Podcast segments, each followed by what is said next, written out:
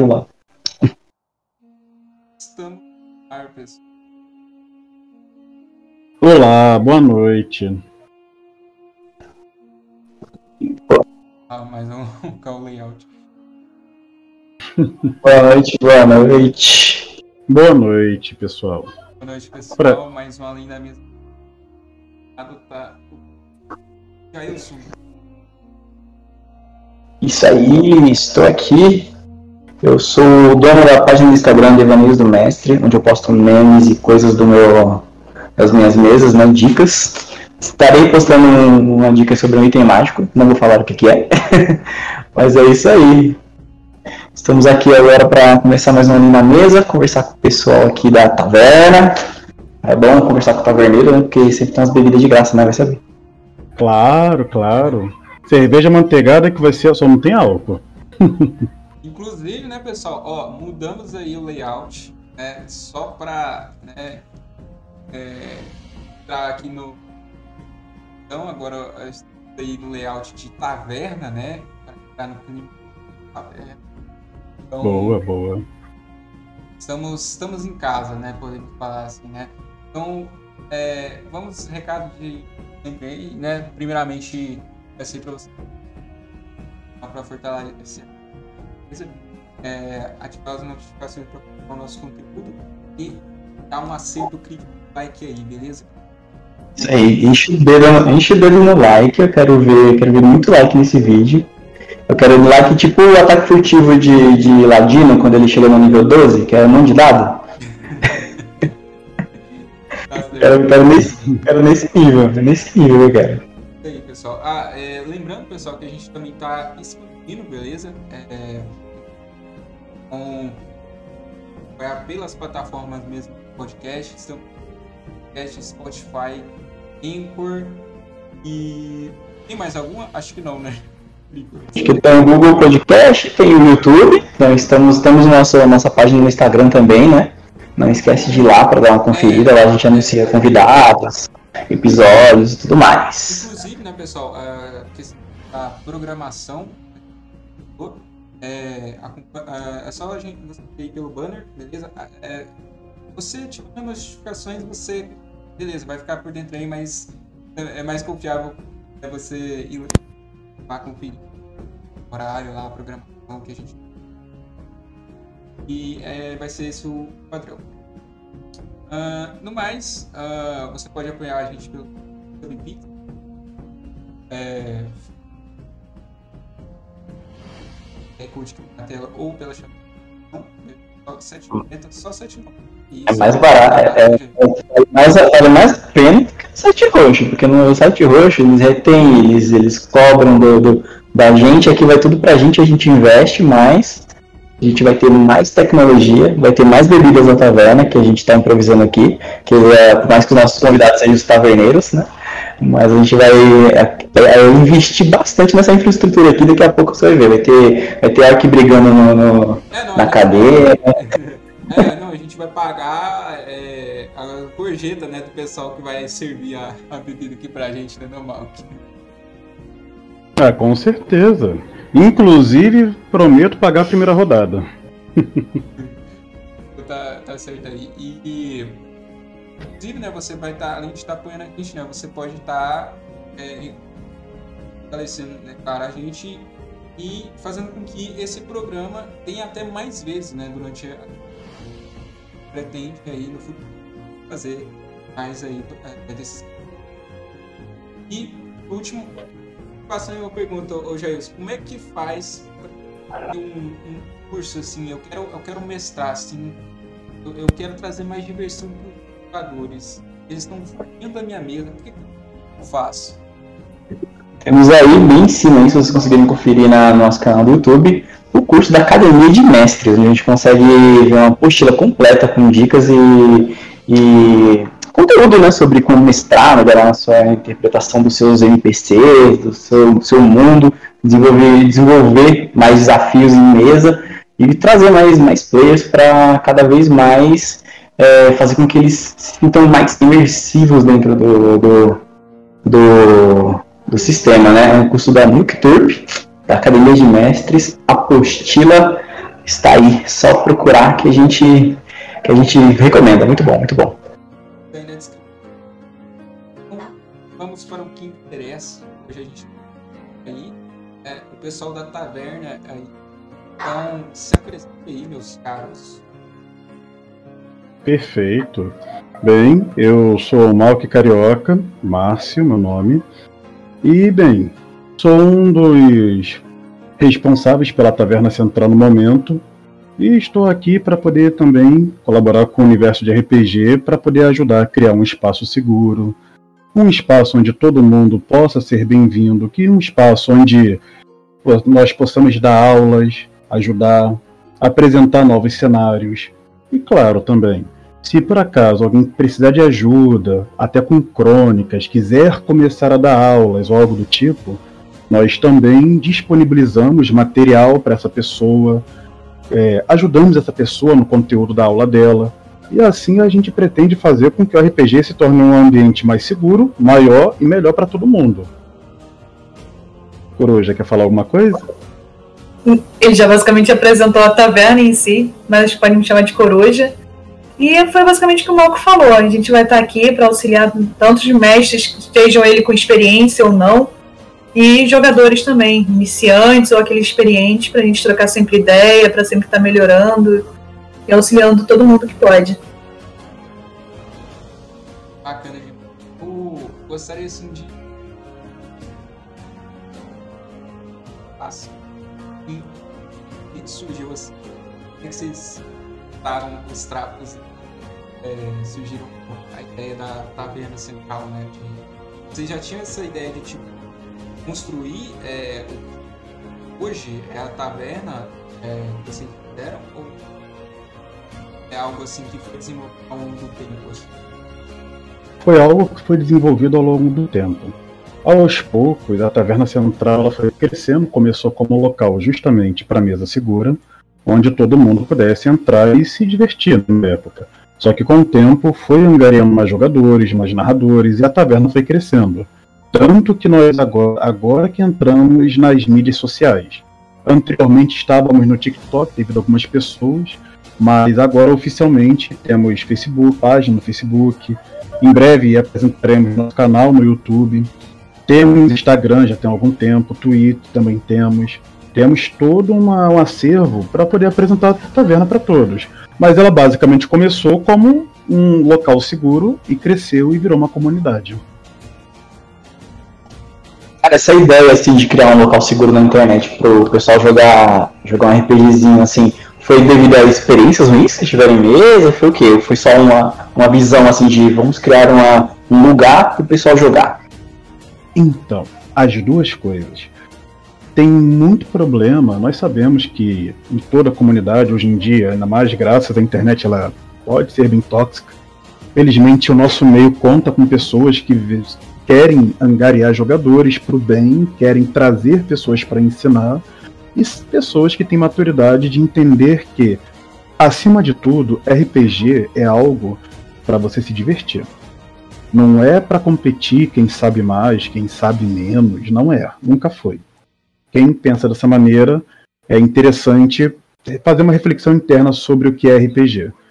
Então, só que nós sabemos que muita gente não pensa dessa maneira. E temos inúmeros casos de pessoas que passaram por problemas dentro do RPG. Basicamente, todo jogador e narrador antigo conhece alguém que deixou de jogar RPG justamente por problemas do passado. Seja um amigo que se tornou tóxico porque ele deixou a palavra mestre subir a cabeça, infelizmente acontece.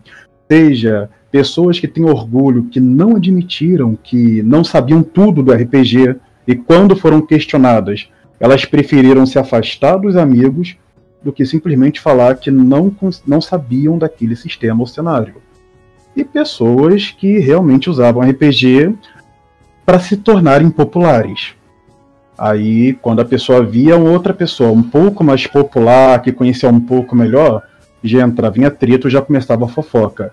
E a taverna justa, é justamente para isso, para poder trazer essa galera que se sentiu mal devido a algum problema e deixar bem claro, gente, aqui A gente realmente traz vocês, pega e abraça. A gente não vai conseguir agradar a todos, mas a gente vai tentar agradar a maioria, porque aqui a gente trabalha com uma coisa muito legal chamada civilidade, ou como alguns chamam, regra da boa vizinhança.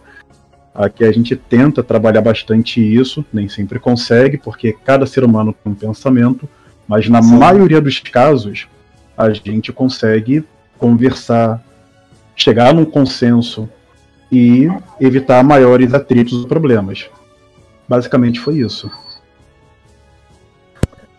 Cara, que maneiro, que maneiro, mano. É, isso é uma coisa muito boa, né? É, coisa que você falou, assim, por exemplo, de, de ego, né? Subir a cabeça das pessoas. É uma coisa que acontece bastante em mesa, né? É uma coisa que eu já vi acontecendo em mesa também.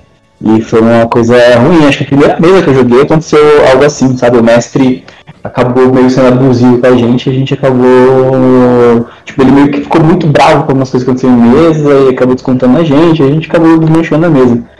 E eu tenho a sorte de hoje em dia jogar com um pessoal que é, que é, que é legal, assim, né? Eu até jogo com, que você falou assim, questão de saber, né? A pessoa que quer se achar, que sabe demais. Cara, eu sou mestre há três anos e eu sei muita coisa, não sei, cara. Regras mesmo eu esqueço, vira mas eu esqueço. Não é, a gente não é um HD né, de, de computador. Mas é muito legal esse, esse espaço que vocês têm aí do, da, da, taverna, né? Que junto o pessoal do nosso, do nosso meio, né? Do, do RPG, né, que é uma, um puta hobby legal e ele ajuda em bastante coisa e, cara, muito, muito sensacional. É, isso, isso que você passou, muita gente passou. E por isso que a gente realmente tenta ter um norte aqui, a gente geralmente consegue, e a objetivo é que todo mundo tenha realmente um espaço. E não interessa se o narrador tem um ano de narrativa ou dez anos de narrativa. Uma coisa muito tóxica que acontece no nosso cenário, no nosso meio, é as pessoas virem com discurso de eu sei tudo, eu já jogo há 15 anos, há 20 anos. Poxa, não é assim. Se tempo significasse alguma coisa, tem muita gente por aí que começou a jogar na mesma época que eu, que hoje em dia estaria escrevendo livros e mais livros de RPG, porque saberia de tudo. Aí as pessoas se esquecem que a gente tem família, faculdade, empregos, filhos, vida pessoal, e não dá para ficar focado em ficar lendo livro de RPG. Nós lemos quando dá tempo, obviamente. Mas tem gente que eu conheço, por exemplo, que está joga realmente há 15 a 20 anos, mas ficou 17, 18 anos afastado do RPG devido a esses detalhes. Então não dá para se basear por isso, e mesmo se desse, ainda não daria direito de muita gente de chegar e dar carteirada de tempo. Porque RPG é para você abraçar os teus amigos e se divertir. Não é para você ficar enfatizando que você é melhor que os outros. Então, muita gente por aqui já passou por isso. Eu acho que sim, muita coisa que está acontecendo, né? É, tá mudando, né, no, no cenário a, a mentalidade, é, graças também a é, projetos como esse, né, da taverna, devido a essas coisas que que tipo, cara, é, não é, não é igual Cara, é, eu já. A última mesa que eu, que eu fiz, cara, ele era muito experiente, sabe? sabe? Tipo, uma experiência só.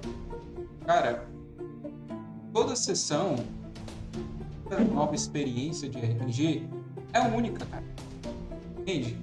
É, a experiência no mundo de RPG, assim, é algo louco, né? É, é assim, como jogador ou como mestre, como mestre, ela não é tipo aquela experiência MMORPG, sabe?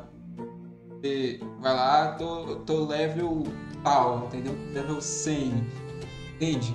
São experiências diferentes, cenários, cenários diferentes, pessoas diferentes. Então, assim, não é aquele tipo de experiência que você fala assim, ah, não, essa eu peguei quatro anos de experiência tá? Aí beleza, eu já tô bom, já tô. É, já posso contar vantagem.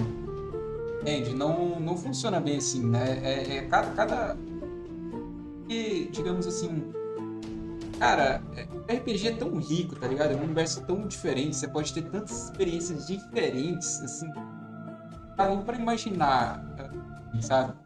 E simplesmente não dá, né, pra falar que é igual, é, assim, experiência para todos, beleza.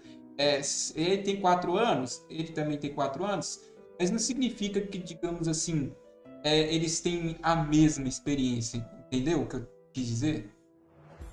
Sim, com certeza.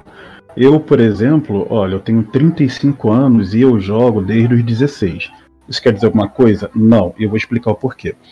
Eu praticamente aprendi a jogar com uma narradora, uma amiga minha da época de colégio, e as mesas eram muito boas. E depois de uns aproximadamente 7, 8 anos jogando RPG, Vampira Máscara, que foi o cenário onde eu praticamente aprendi tudo que eu sei de interpretação, junto com alguns livros, livros jogos, não sei se vocês conhecem, mas são excelentes, principalmente para quem é narrador de RPG.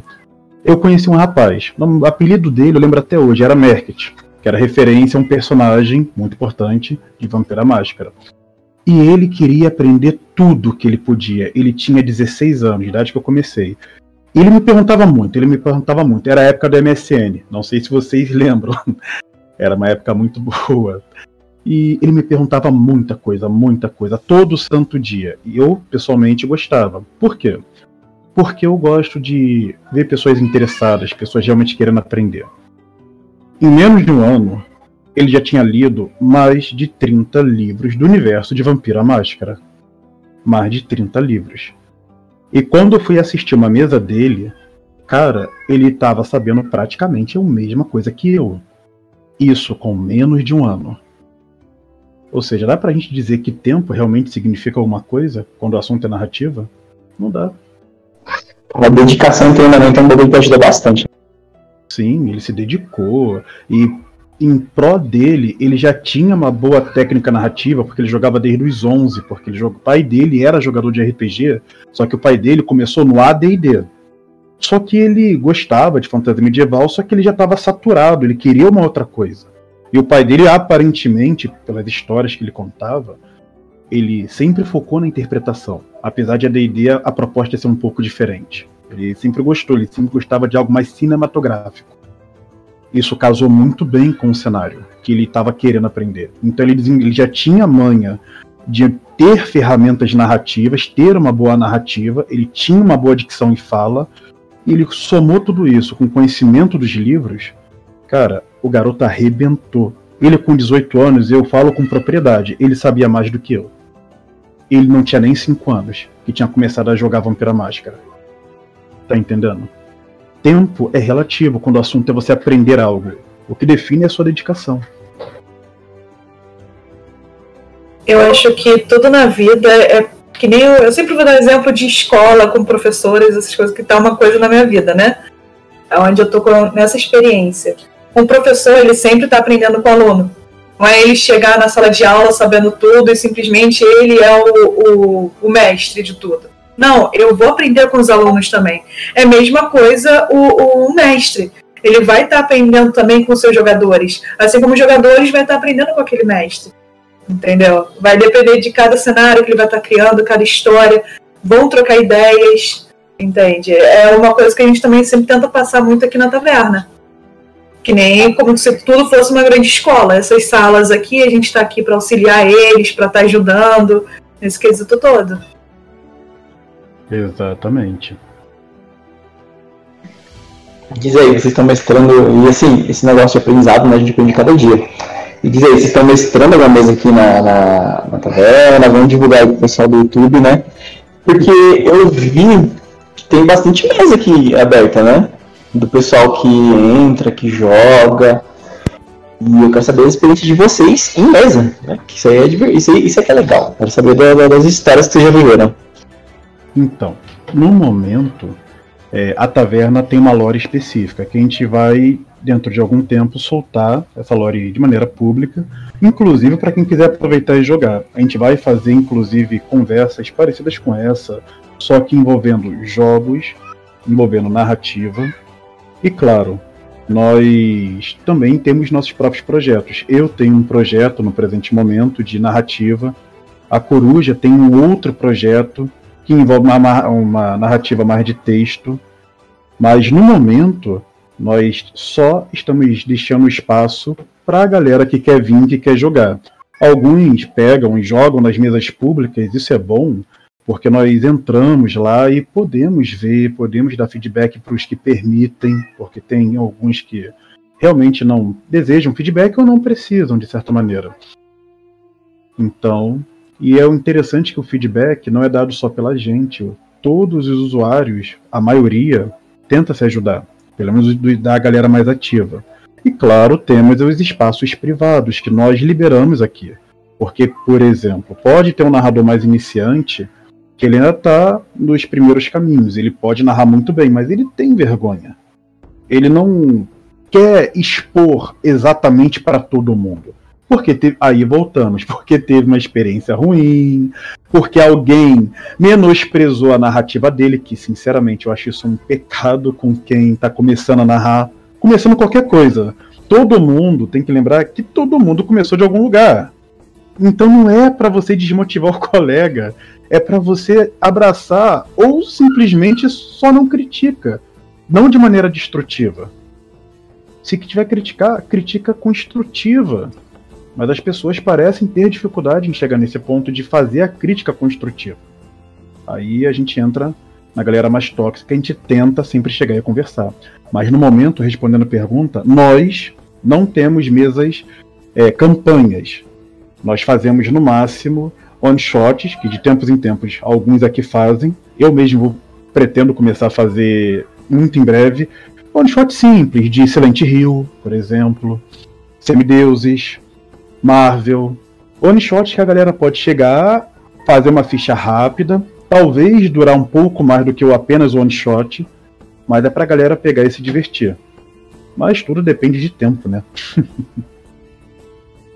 pois é, é complicado. Eu, eu vejo que uh, essa questão assim, tempo é muito complicado. A gente fez mais difícil ter, ter tempo, né? Uh, e de uns tempos pra cá eu percebi que a, a questão assim das, das one shots elas aumentaram muito, né? Assim, em comparação às campanhas. Eu vejo que assim tá saindo, é muito mais fácil você concluir um one shot e concluir uma campanha. Eu acho que tem várias razões para isso. É, formato online, assim, formato, digamos, vai reunir, reunir um monte de galera aleatória é, e não se conhece para jogar um jogo há tempo. É, digamos, mais compromisso, né? Com. com é, também é, depende muito, né? Digamos, alguns outros aspectos assim, faz, né? O pessoal trabalha, o pessoal tem é, faculdade, aí não pode se comprometer tanto a longo prazo, né? Aí eles acabam optando mais por one shot. E, sim, é, eu, eu gosto da preferência minha, né? Gosto mais das, das histórias longas, assim, boas. Uh, mas aí eu queria que você falasse assim, tipo, é, você acha que dá pra ter, assim, uma, uma experiência parecida? Vai ser a mesma parecida uma campanha? É, então. One Shot sim, tem como ter boas experiências, de fato. Mas, infelizmente, igual campanha não, e eu te digo por quê. Porque quando você joga uma campanha, por exemplo, você tem aquela expectativa de você, por exemplo, poxa, eu fiz tal coisa. Um momento. É, motos. por exemplo, no one shot, nossa, um pouquinho barulhento aqui hoje.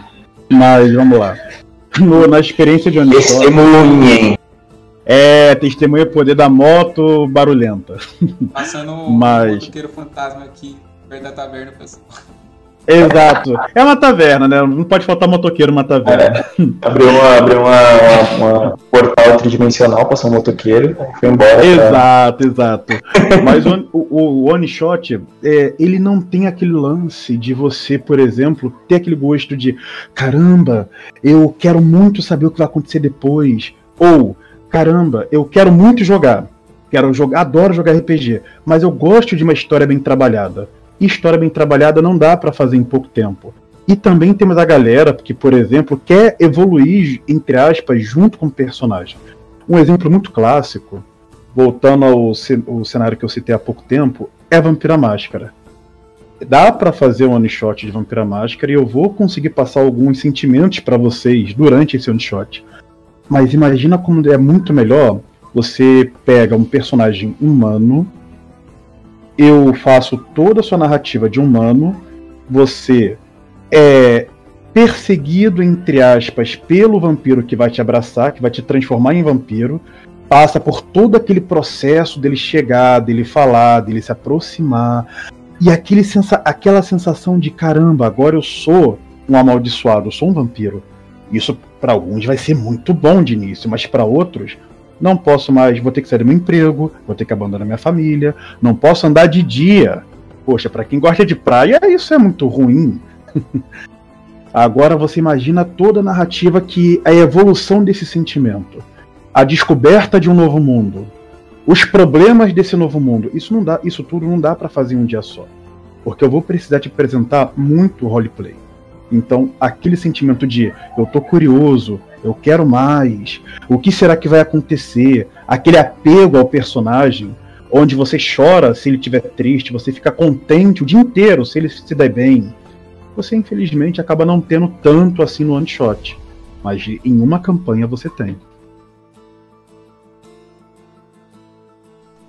Cara, se eu pegar personagem assim de, de mesa, mesa que é uma campanha, né? É bem real mesmo, mano. Porque você vive na história do cara, né? Você dá, você dá vida na história dele.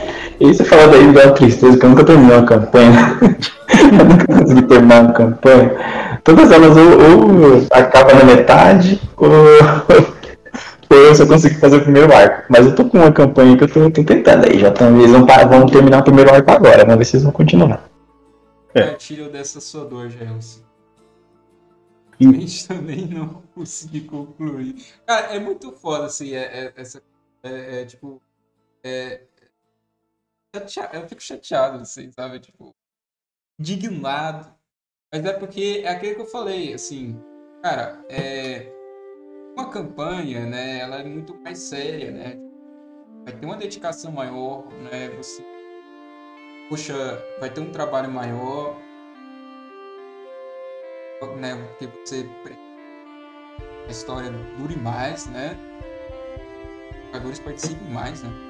Hum, é muito difícil você administrar isso, né? É, digamos assim. Cara, imprevistos vai acontecer, ninguém está isento 100% de acontecer imprevisto. Acontece com você pode ser algum jogador, né? E é isso, né? É é uma coisa que eu acho que assim, eu, eu queria ter aprendido isso, tá ligado? Se eu pudesse voltar no tempo, né? Eu tenho o poder de voltar no tempo, eu voltaria e falar assim, Bruno, então, é, você vai ter que aprender como mestre a dizer adeus para suas para suas mesas, mesmo quando você não está pronto para dizer adeus. É, é, faz parte. É, no caso, o fim de uma campanha. Eu enxergo muito o RPG, a crônica de RPG que os narradores criam, como um livro. Eu falo muito isso, inclusive. O que é um livro? É um conjunto de capítulos que formam uma história. Ponto. E esse livro, ele, obviamente, o livro é mais roteirizado, o autor tem muito mais controle.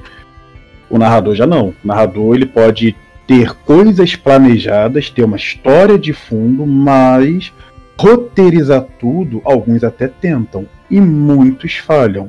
Por quê? Porque é difícil, você tem um mundo inteiro para o jogador explorar e ele não é limitado pelas paredes invisíveis de um de um videogame. Não é limitado a isso. Então ele literalmente pode abandonar tudo e querer ser fazendeiro do nada. E aí? É. E tem soluções narrativas muito comuns e fáceis para resolver situações como essa. Agora, o narrador, ele tem que focar, por exemplo, ele tem que entender o que ele quer com aquela história. Ele só está narrando por narrar? É algo solto? Ou ele tem algo planejado? Aquele mundo tem que ser vivo. Se você, né, se você, Bruno, chega e escolhe ser fazendeiro, essa sua escolha tem consequências. A história vai mudar. E se não mudar, ainda assim vai ter consequências, porque você deixou de fazer algo. Alguém fez no seu lugar ou ninguém fez e aquilo deu problema. Então o mundo tem que ser um lugar vivo. Exatamente. É... é até desde cara também tava começando. Ah, eu acho que é o melhor conselho assim dá pra. Olha, é... o mundo de RPG é praticamente ao nosso, sabe? Diferencia, eu acho que é a questão da ficção, né? Tipo, fantasia, magia, ou não tem tanta magia assim, aí é mais real, né?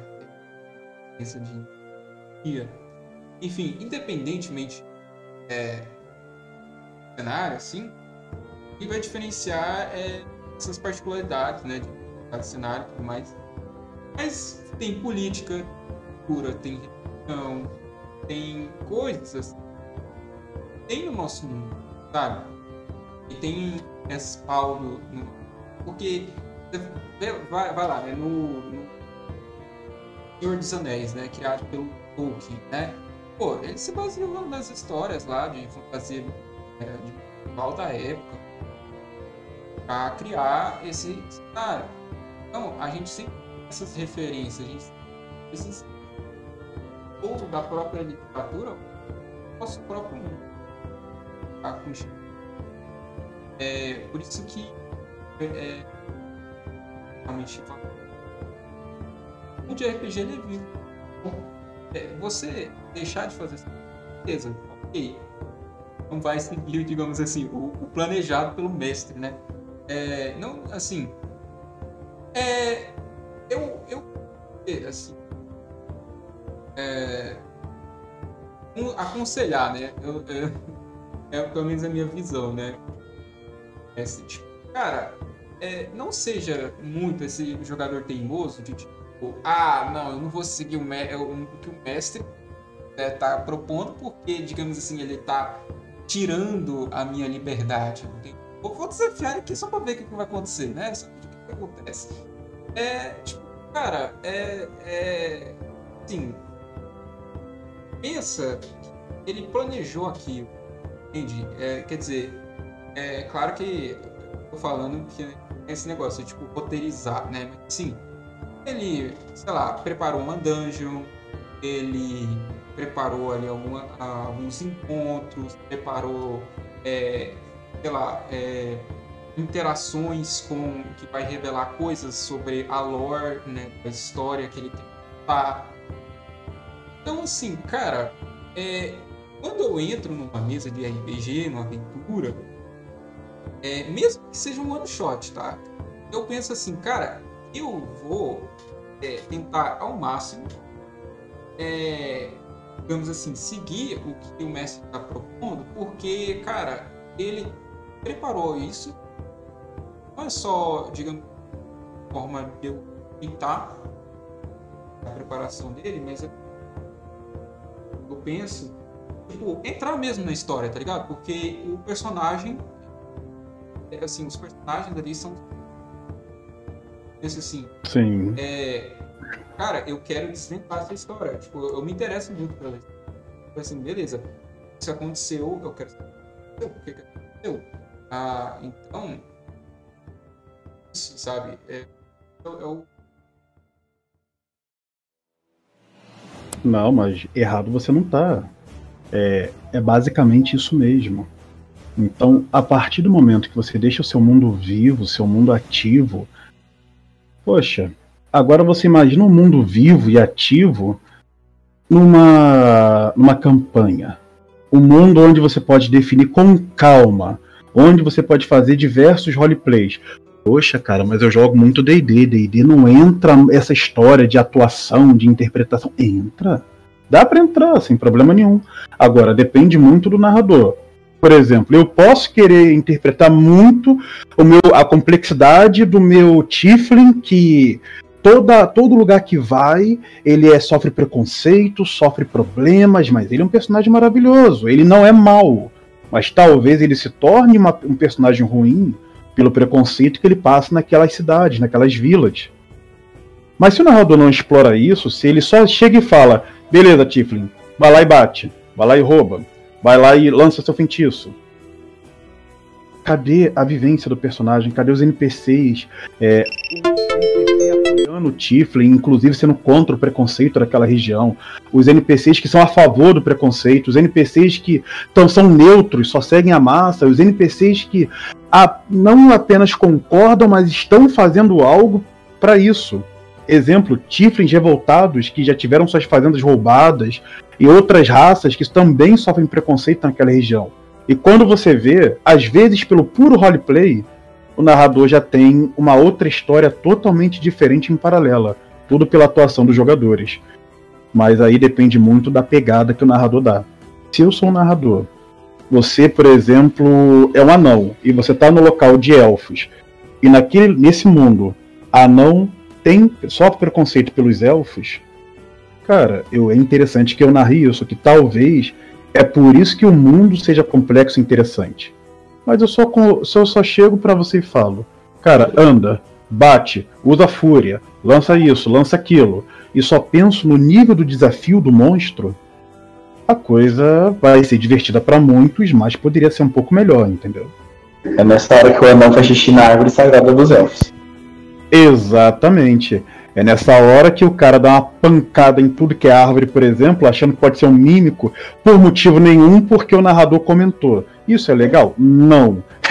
É, é aquele grupo que o narrador só vira e fala: Olha, você tá andando pela floresta, é uma floresta bem densa, mesmo sendo meio-dia, tá bem escura, e você vê uma moita se mexendo, eu ataco! E era um aldeão inocente que acabou de perder o braço. e o cara tá gritando muito. Entendeu? Então. é complicado você ir por esse caminho. Não é errado, entendam isso, não é errado, porque existem muitos métodos narrativos. Isso também é uma ferramenta narrativa, de você focar só na ação e aventura. Só que aí que entra um outro parâmetro, saber o que o jogador quer. Eu, mal que como jogador, adoro atuar, adoro interpretar mas no nível saudável. Não faço alter egos, por exemplo. Agora, tem gente que já pensa por outro lado. Poxa, eu quero fazer alter ego. Ou eu quero e bate, eu quero aquele jogo que foca na aventura, foca na ação, e não tô nem aí pra complexidade do mundo. Eu quero me divertir, eu quero, eu quero subir de level, eu quero bater em Goblin. O narrador tem que chegar e conversar. Mas em, em todos os modelos, eu acho muito importante o mundo ser vivo. Essa é um pouco importante pra caceta que você falou de conversar com os jogadores, que isso ajuda bastante pro narrador saber como lidar com a mesa, né?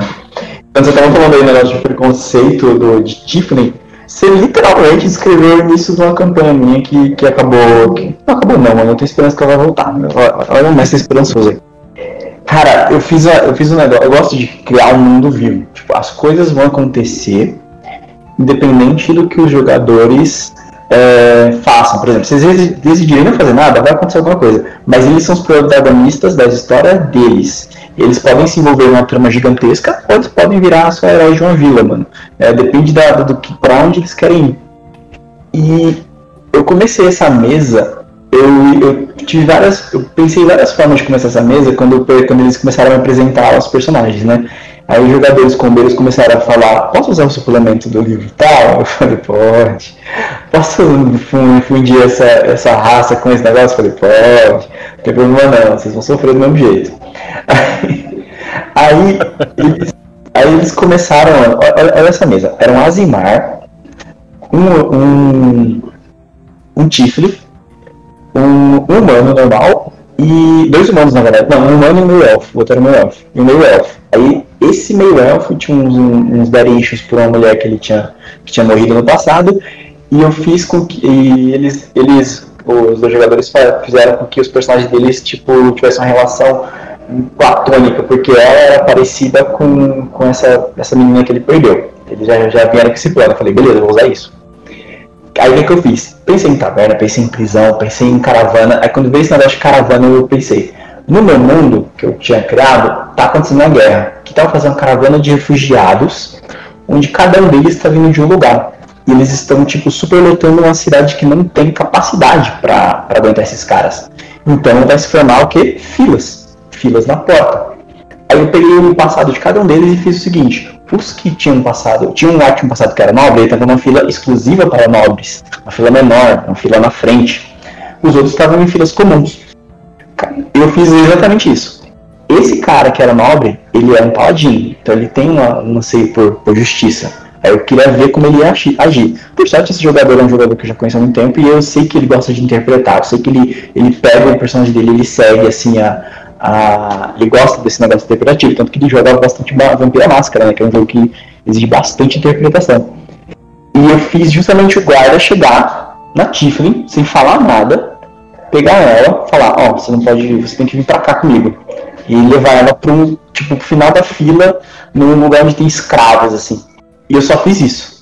Aí o jogador já falou, peraí, o que, está acontecendo? Aí ele já começou a agir, falou, não, vou lá. Aí nisso o cara que tinha, que, que viu que ela, ela era parecida com a menina que ele, que ele, que ele amava, resolveu começar a seguir ela para ver o que ia acontecer também.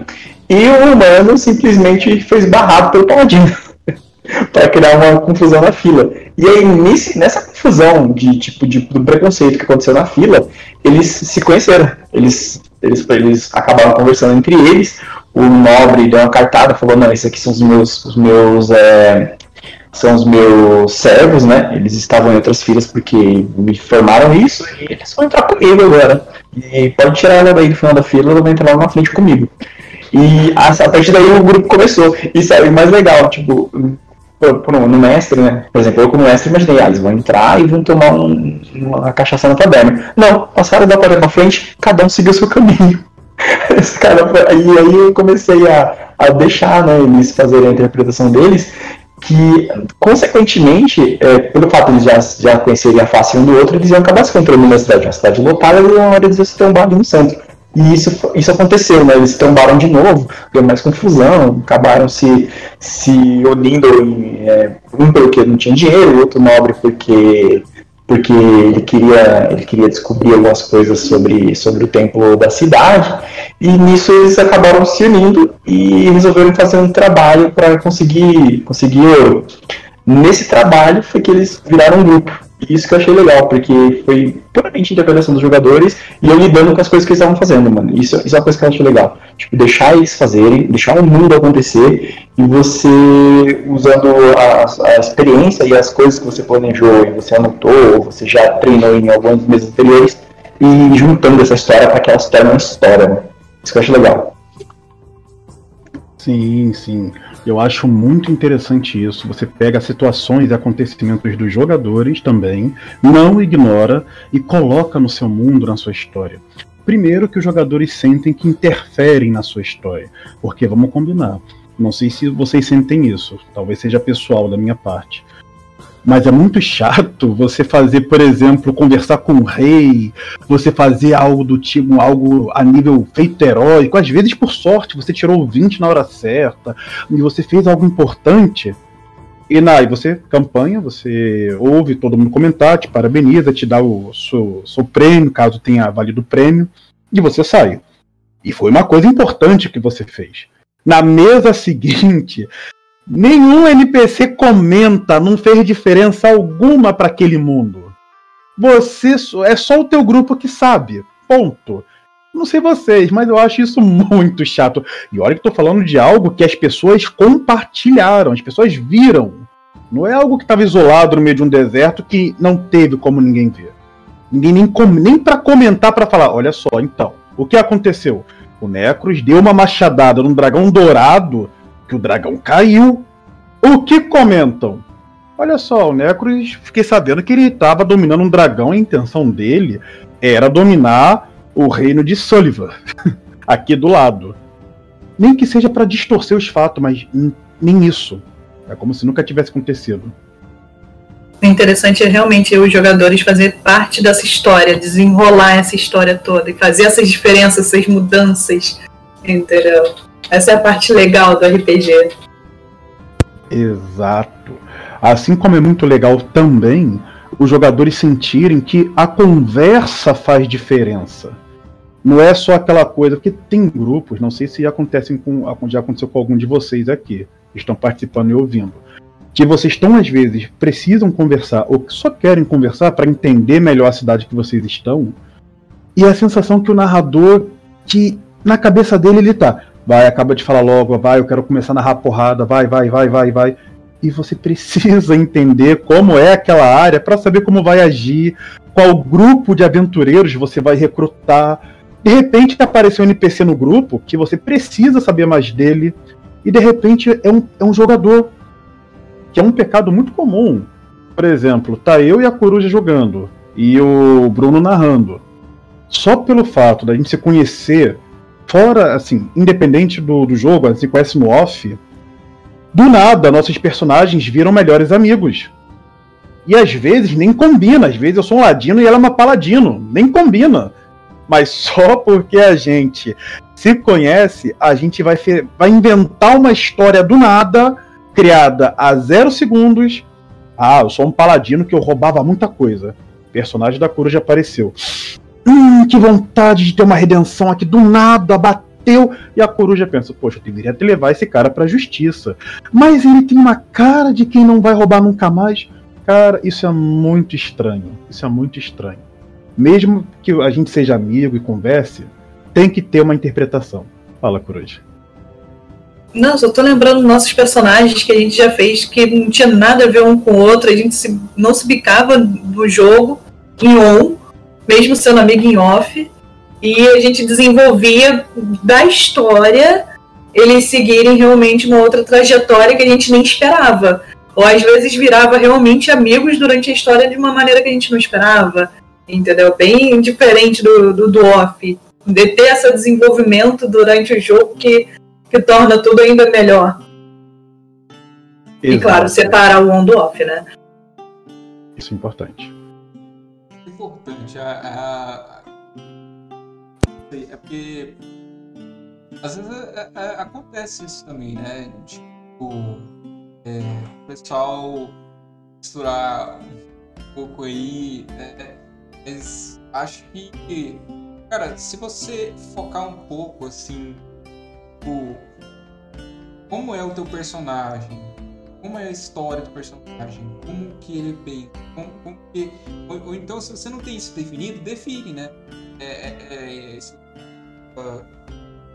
tem essa facilidade, né, para desenvolver um personagem forma, como que ele pensaria, como reagiria, é, tenta interpretar também essa parte né, do alinhamento moral, né, coisas.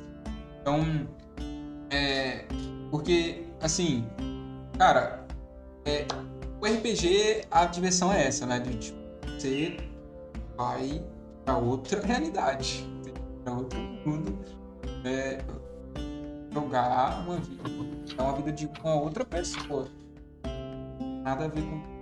Às vezes você pode colocar algo seu, ah, sim, mas vai ser outra pessoa. Mesmo assim. Hum, é, acho assim. É, paração. Cara, na hora da interpretação, beleza, tá jogando ali personagem. Agora na hora a gente guardar, né, mágica, dormir, essas coisas, tu tá jogando como jogador ali, né, off, né, isso, né, sabe. Também é, tem esse lado, né, que você falou, né, de tipo, do nada ter essas né, de, de amizade. Também, tipo, é, pode ter pessoas que levam atritos dos personagens pro pessoal. Eu também já vi isso. Tá? De tipo, não, é, é pelo fato de ter a pessoa leva depois da mesa. Eu, eu, acho que assim, cara, o que é ação na mesa tem que ficar na mesa, entende? É um mundo à parte. Sim, cara, exatamente. Isso foi uma coisa que eu aprendi com, com os mestres né, que eu tive. E aconteceu isso, aconteceu uma coisa numa mesa, né? Que tinha um personagem que era, era no mundo de WoW, eu era um, um elfo da noite, e o meu amigo era um elfo sangrento.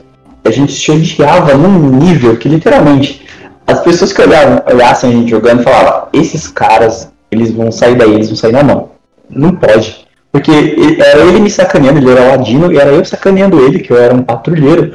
E a gente veio meio que se unir um pelo problema que estava acontecendo no mundo, que a gente era de um grupo que tinha que era um grupo de investigação para resolver, e a outra vez que a gente meio que, meio que se uniu entre aspas, né, porque eu ainda tinha um, eu, eu, nossos personagens ainda mantinham essa, essa, essa visão assim de que uma hora esse cara vai me trair, foi quando a gente se uniu para enganar a população de uma, de uma vila nós se unimos, na, nós nos unimos na falcatrua, ou seja, literalmente a união que teve, na verdade, uma trégua, né, pra gente não se matar no meio do jogo, foi quando eu inventei um, eu, meu personagem ele tinha bastante, bastante perícia em sobrevivência, para sobrevivência tinha mais 20 para encontrar e mais 15 para gerar remédios naturais.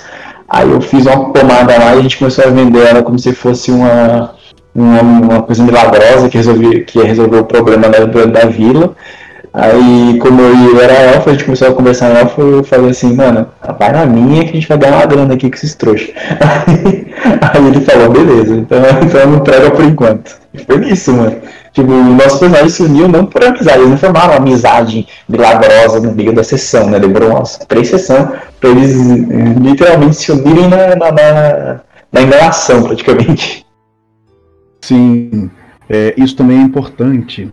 Eu acho muito legal, como independente do nível de amizade, você, cara, dá para ver que os personagens eles se aliaram ou se odeiam, pode acontecer também, por motivos de da mesa.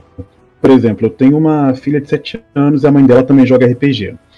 E quando há muito tempo atrás, antes de completar o primeiro ano com essa a mãe da minha filha, nós fomos jogar uma mesa de Vampira Máscara. Nós, ambos eram sabá, era uma seita um pouco mais hardcore. Ela nasceu do, de, um, de, uma, de uma visão do culto da morte, tem toda uma lore na Europa. E estávamos disputando a liderança de um bando. Eu era um vampiro mais animalesco, gangrel, e ela era uma, uma assassina. E a gente disputou, e dentro do jogo a gente real ia se matar porque o cara que mandava virou pra gente e falou: lutem. Quem vencer fica com a liderança desse grupo. E a gente foi. A gente chegou a rolar a iniciativa.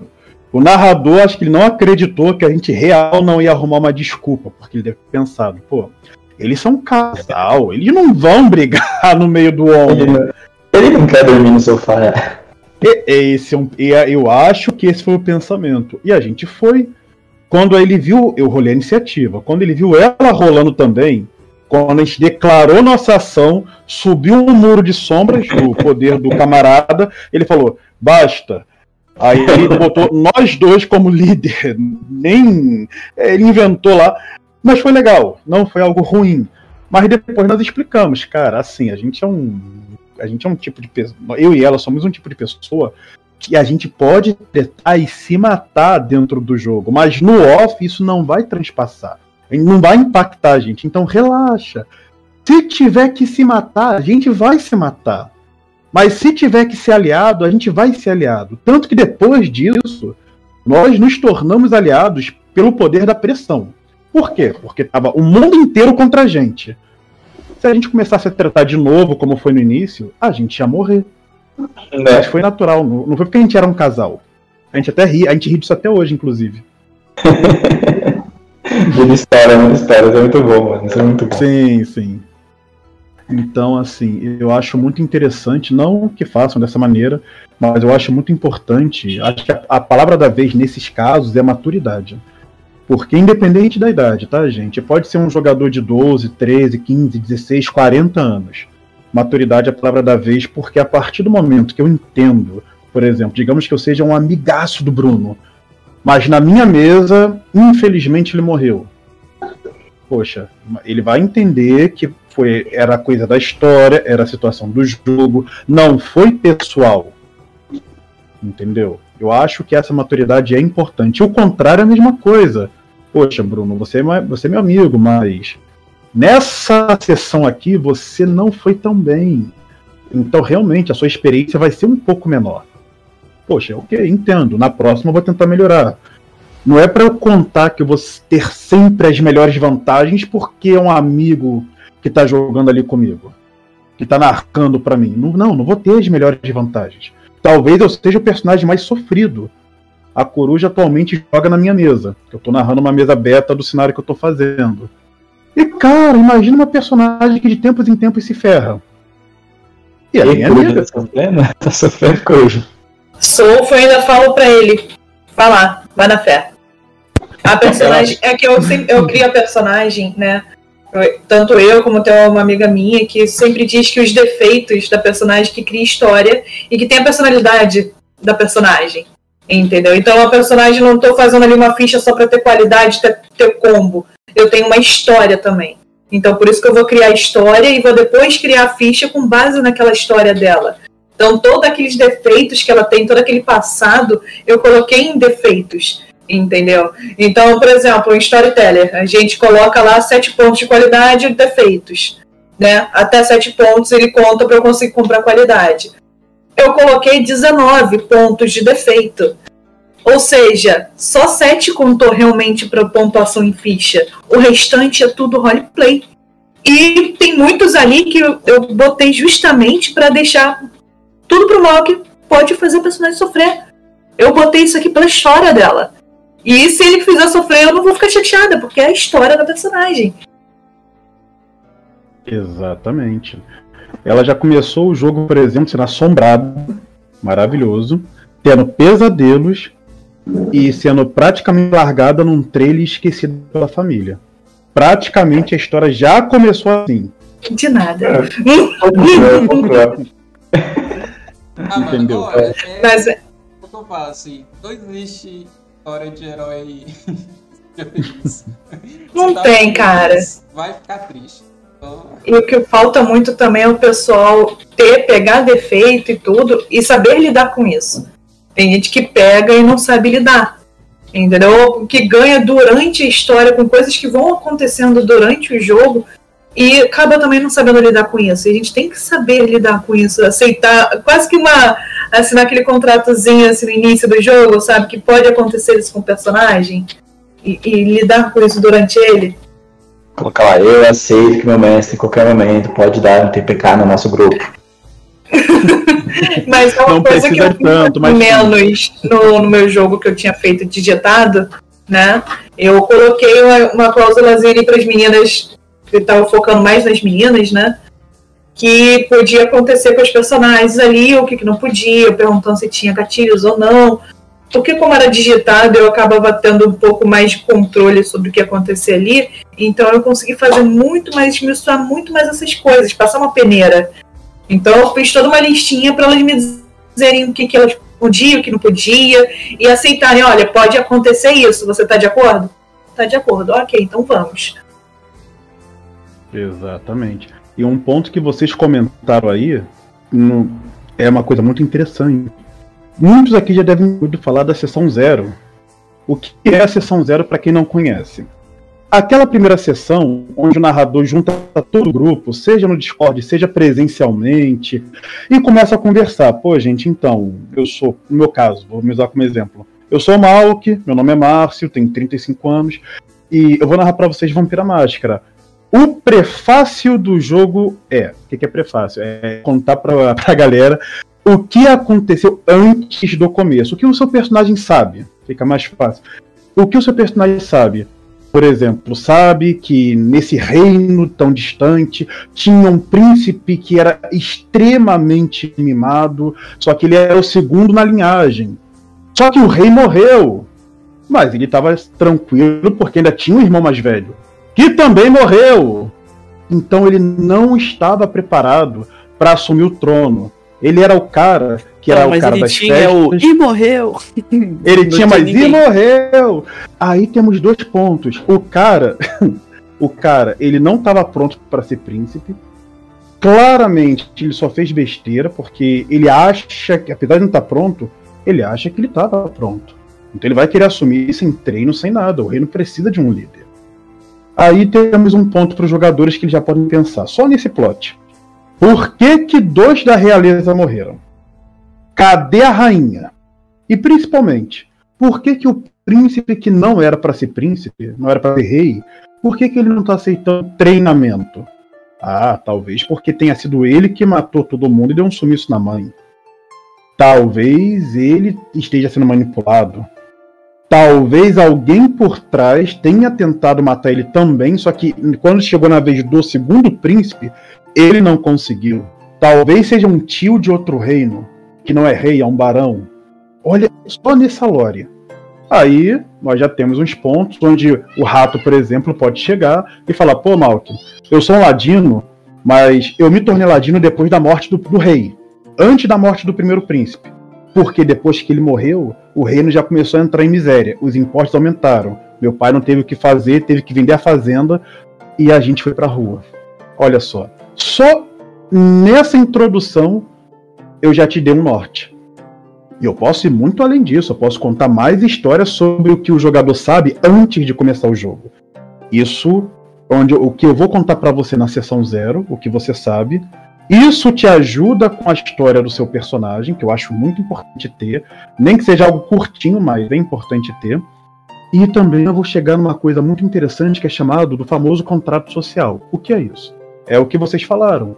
É chegar pra galera e falar, gente, rato, o que te dá gatilho, o que você não gostaria de ver, o que te incomoda em uma narrativa. Ah, me incomodo que tenham abelhas. Show, tomar cuidado com isso. Ele acabou de me falar. Se for algo necessário para minha história, eu vou falar, pô, rato, então. É que assim, eu preciso botar abelha na, na, na história. Qual é o teu grau de incômodo quanto a isso? Pô, cara, não, tô, não, não rola, não rola mesmo para mim. Então, aí então a gente vai ter que rever sobre a sua participação, porque eu vou precisar. Não é nem porque eu não quero você na mesa, mas eu vou precisar porque a história que eu planejei é essa. Pô, mal, não tem nem como mudar, sei lá, botar Vespa. Vespa não tem problema. Pô, Vespa dá. Casa também, dá para botar Vespa. Tá entendendo? Aquela conversa, aquela primeira sessão, aquela sessão zero, que é o famoso contrato social, que é verbal, é justamente isso. A gente chega, senta, conversa e tenta entrar num denominador comum. Mas se não chegar, tudo bem. Não tem ranço de ninguém. Cada um vai para um lado. Essa mesa não dá para você jogar, mas a próxima eu vou fazer o possível para construir uma história que dê para você jogar. Eu já sei o que você tem problema. É muito melhor do que você jogar na mesa do cara e durante o jogo você se, se, é, se sentir incomodado, você falar pra pessoa, pô, cara, tá feio, não narra isso não, narra desse jeito não.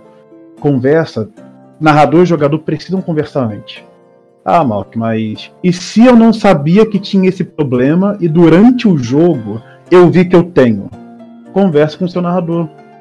Porque a magia da coisa tá na conversa, na, no diálogo. O, o famoso combinado não sai caro.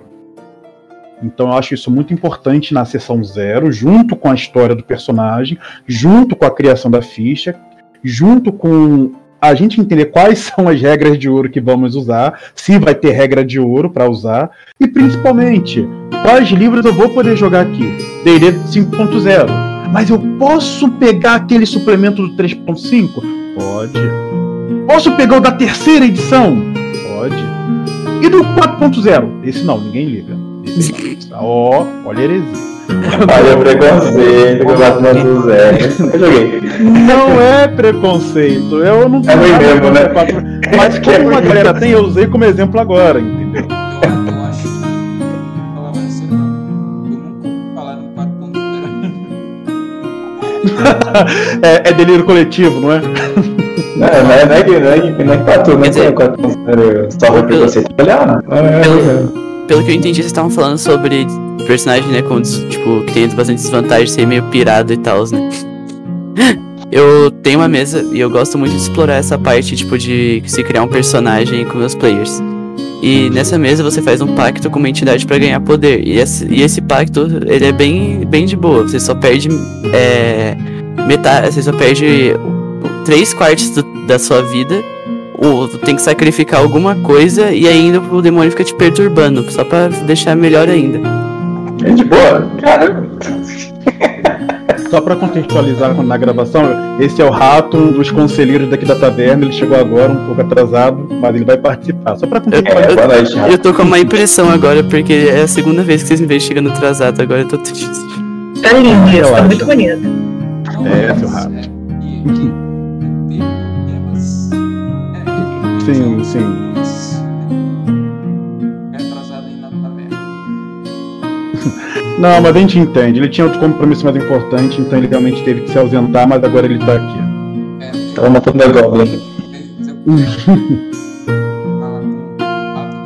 sistema É, Qual no o caso, sistema? o, esse pacto foi. Não, é do, meu, é do meu universo, mas eu uso GURPS.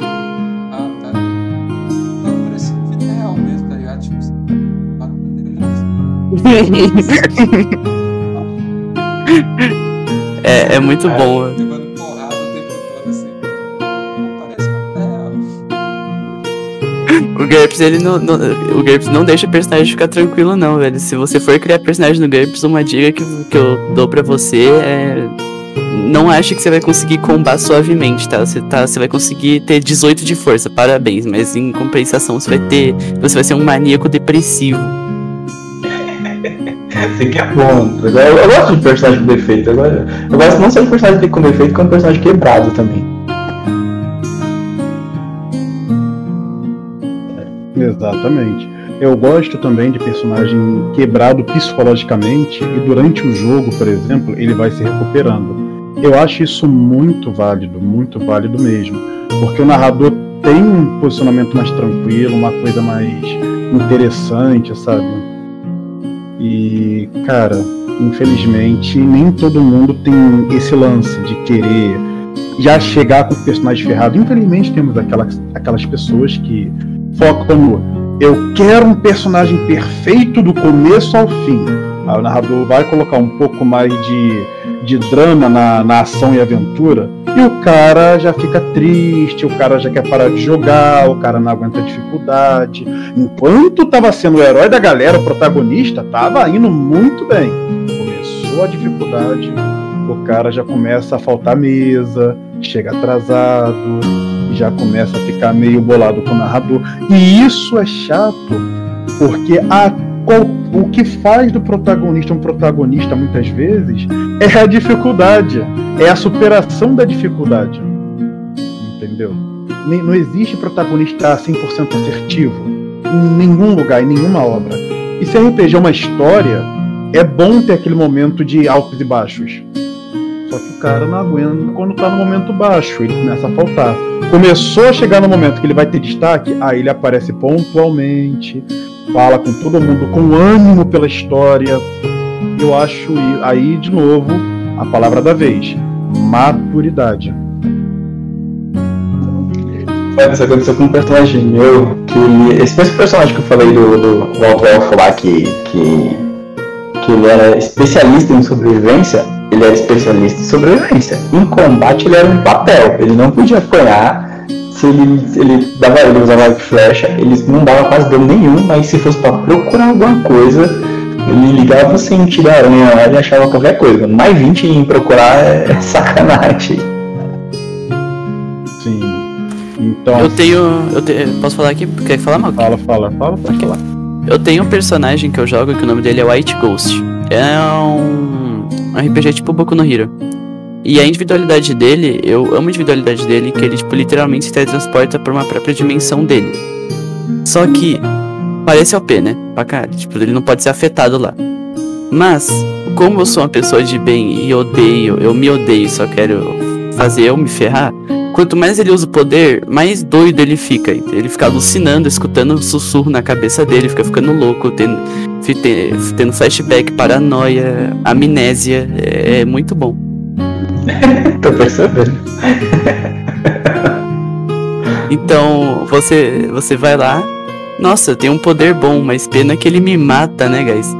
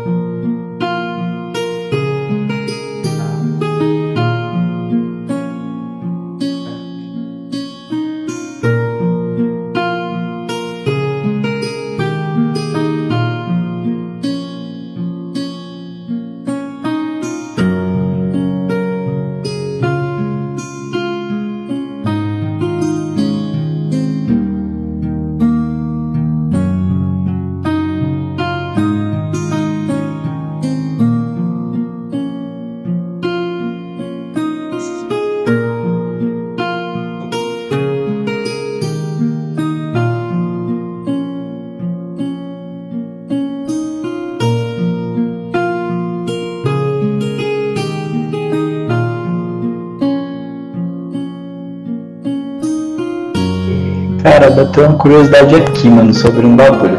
Quero saber de cada um de vocês aí, todo mundo.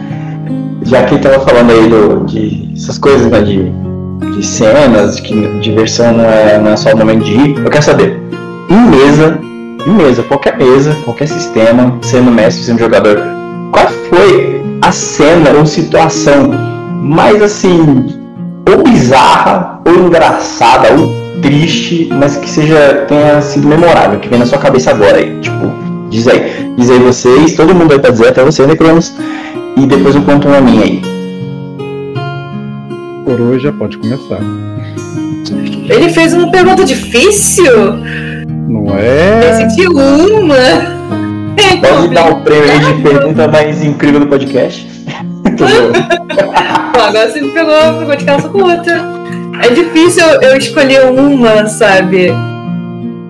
Ah, mas fala Cada aí, né? personagem, cada história tem um, um, um quê diferente.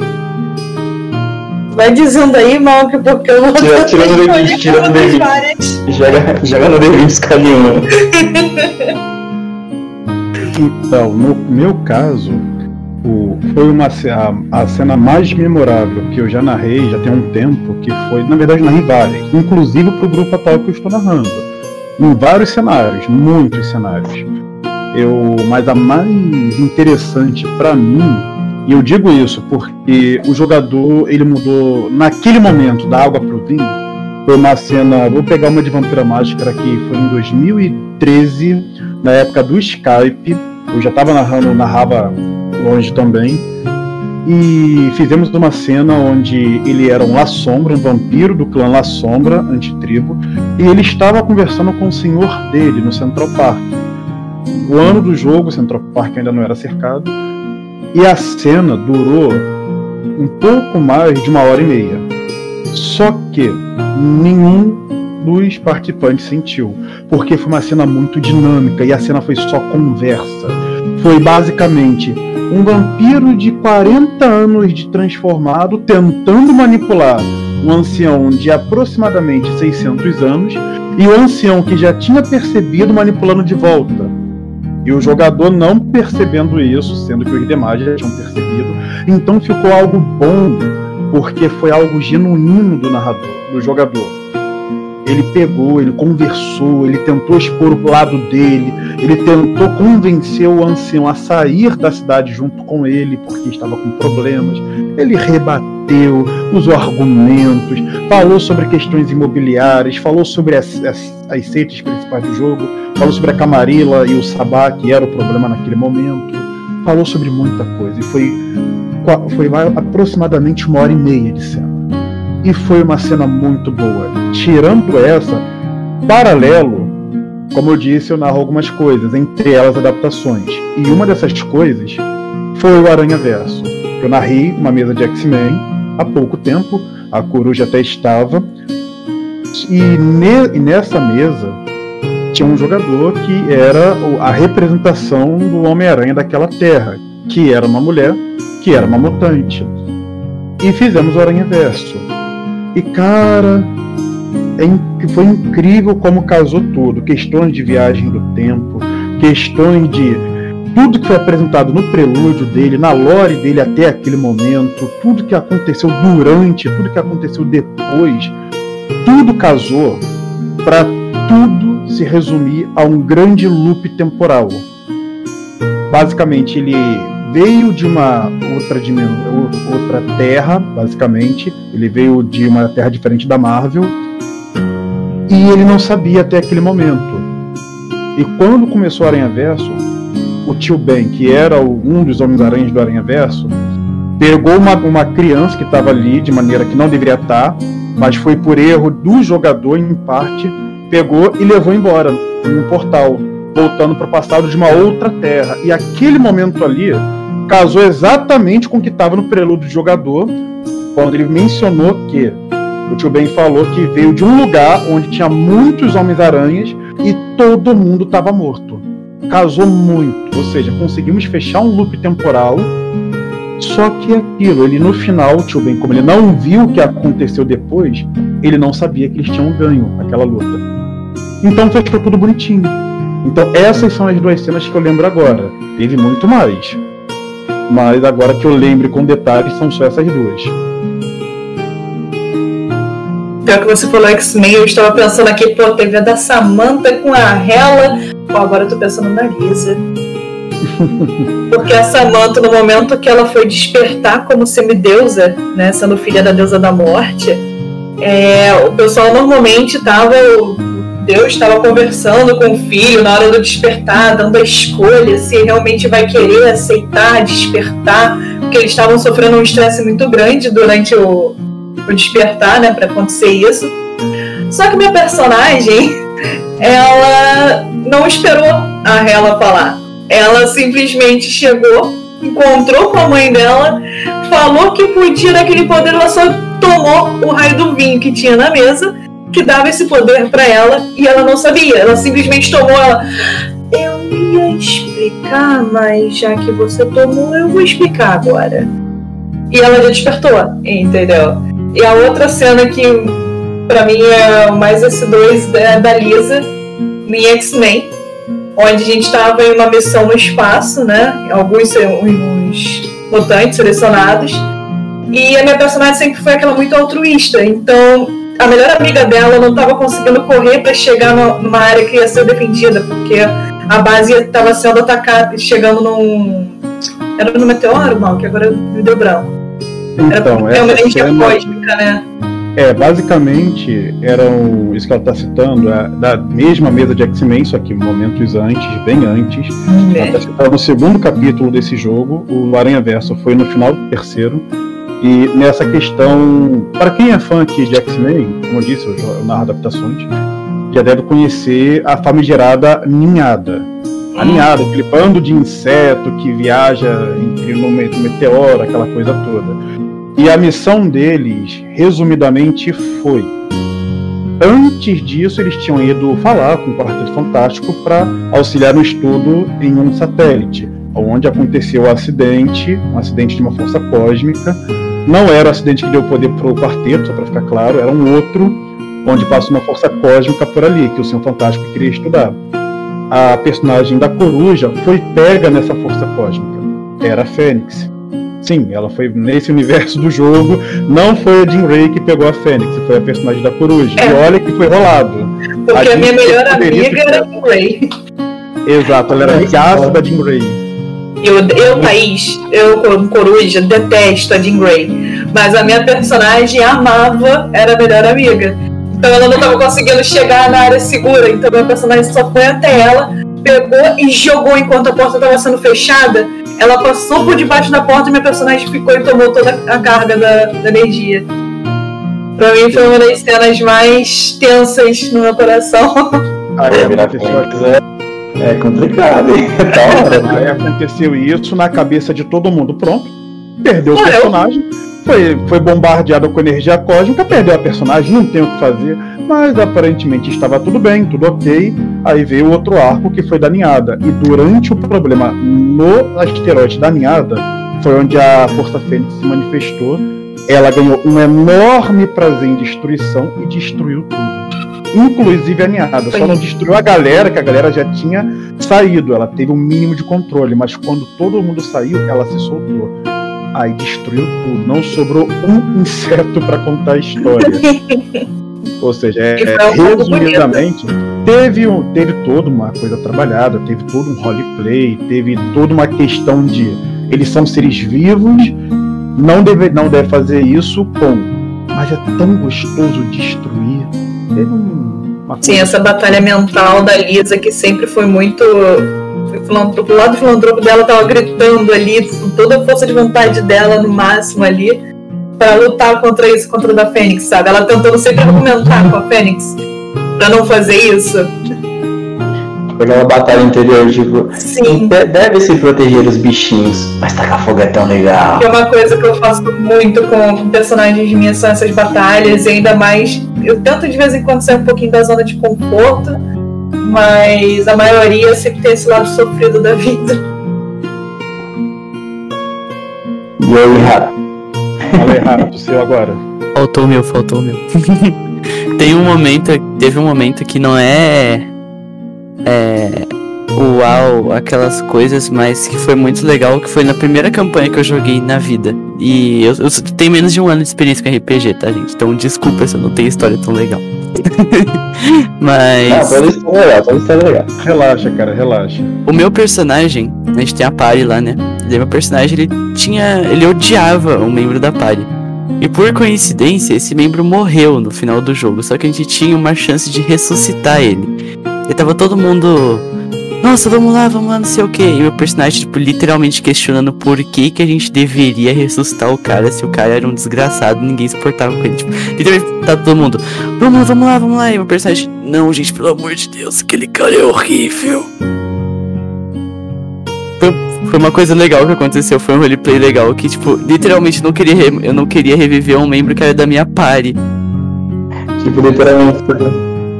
Mano, vamos lá, vamos lá, vamos lá, isso não. Bora. E eu quase, eu quase convenci eles, eu quase realmente consegui matar o, o personagem do membro da minha party. Mas é, como é que é? Aquela- cena do, do filme do Tropa de Elite, né? Não, esquece disso. Bom, E- Bora lá, manda ver.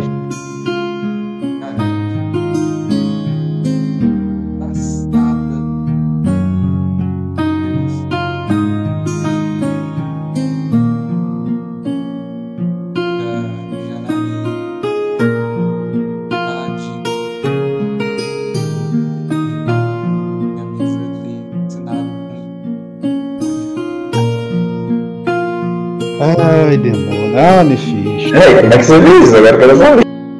Eu também quero saber.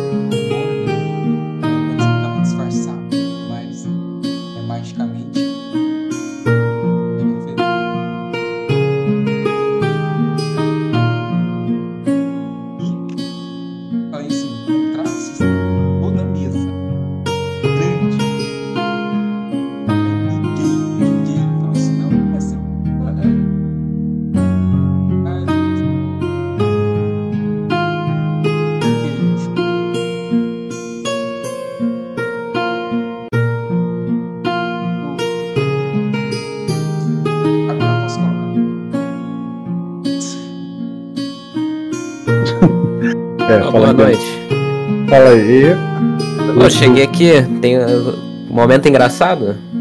Isso aí, manda aí, manda aí. E a pergunta Eu- pra você, tu não vai fugir não, Luca. É, já chegou, chegou, caiu na armadilha. É, faz um teste aí de, pra mim de. Faz um teste pra mim de destreza pra ver se você não. Tô zoando. Ah, já tava rolando, mano. Cara, eu- tá ouvindo aqui? Eu tenho um momento engraçado que aconteceu aqui no servidor. Ah, não sei se na plateia tem alguém que participou. Mas certo dia, de madrugada, todo mundo virado, né? É, a gente não tava vindo assim de uma vibe muito boa, a gente tava tipo jogando LOL, cada morte bebia um, um shot, sabe? A gurizada tava tudo bêbada e era tipo 7 horas de um domingo. De um domingo. 7 horas da manhã de um domingo. Me chega o Galandre aqui no, no servidor. Luca, Luca, eu quero dar o Nitro Booster no servidor. Aí eu, beleza, cara. Tranquilo, o que que tu precisa? Só que daí tu vai ter que casar comigo na Lorita. E eu, tá bom, né? Claro, vamos. Mas se eu for casar contigo na Lorita, a gente vai casar direito. Daí peguei todo mundo aí que tava full bebado, todo mundo bêbado na cal. E, mano, peguei e todo mundo foi jogar um roleplay do casamento. Meu com galandre. Sete horas da manhã de um domingo. É, o que que a pessoa faz, né? Cara, daí pegou lá, o Spirit começou a liderar o roleplay ali com um sisteminha criado totalmente na hora. E a gente foi criar os personagens. Eu era o, o noivo arrependido. O Galandre era a noiva do breakdance. Porque é o seguinte, como a gente não tinha combate no negócio, por algum motivo, na hora, os caras resolveram que o combate vai ser batalha de rima. Mano, já dá pra ver o nível que tava indo. Cara, o padre. O, o padre. O, o título do padre era O Padre e Amante do Noivo. Meu Padre. O, também tinha a Amiga Invejosa, eu acho que era.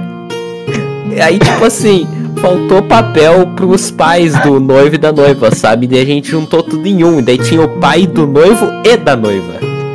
Peraí. É, Era uma pessoa. é, era a mesma pessoa. O pai Olha, olha, a música do Nelson Rodrigues entra agora. A Maria, a Maria que era o pai, ela tá dizendo ali no, A Maria era o pai. pode deixar de texto. A, a Maria era o pai do noivo da noiva.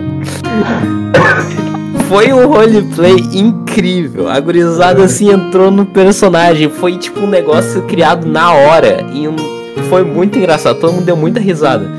Teve até um que era o Arroz. Que ele era o padre. Ele era originalme- originalmente o padre que era amante do noivo. Aí, Mano. o que que aconteceu? Ele se empolgou tanto no personagem, tanto no personagem, que ele começou a falar mais alto, empolgado, isso aí, 7 horas da manhã do domingo. Aí a namorada dele acordou com ele, dando os gritos dele ali na, no roleplay. E aí a gente só vê ele saindo da cal. Depois ele volta, ô gurizada, não vai dar mais não. Minha namorada terminou aqui comigo. Eu acordei ela. Aí a gente teve que jogar o Spirit, que era o mestre, pra ser o padre também. Mas tudo certo. Cara, foi um roleplay muito bom. Foi, foi muito bom. Mano, surgiu esse negócio? Cara, foi uma ideia assim, vai dar intro você, beleza, vou casar contigo, mas vamos casar direito aí. Todo mundo já tava. Cara, mais beijo, Cara, velho. tu- só pra tu ter uma ideia, a gente jogou umas três partidas de LoL. E uma- a primeira, beleza, todo mundo morreu pouco. Na terceira, todo mundo já tava com 20 mortes porque ninguém tava conseguindo aguentar mais, cara.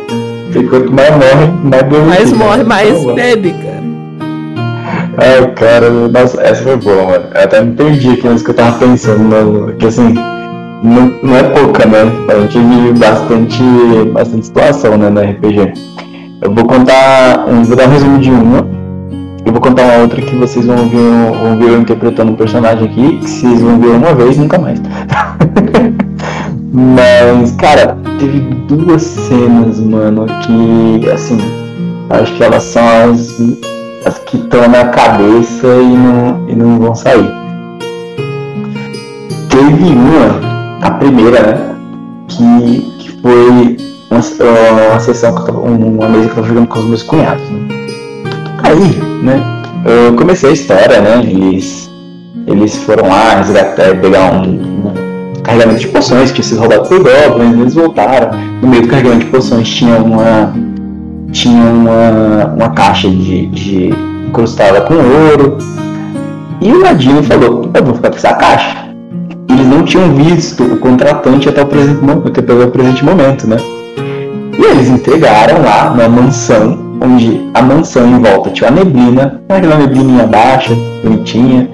As sombras faziam formatos estranhos, sons estranhos aconteciam no entorno da mansão.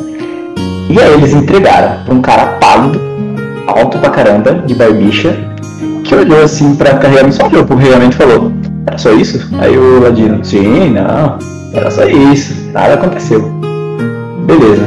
Dá dois, dá dois, dois, dois, dois dias assim deles lá na cidade, aproveitando, são sequestrados no meio da noite, são presos, e aí o cara aparece pra eles assim e fala, eu quero a minha caixa. Aí eles dão, ah, que caixa? Não, eu quero minha caixa, eu sei que vocês estão com vocês. E pode dar essa caixa. E, não sei o quê. e eles começando a, a, a entender que eles não tinham mexido com um cara qualquer. Até que o paladino me solta, você é um vampiro. Aí não era uma informação que o personagem dele deveria ter.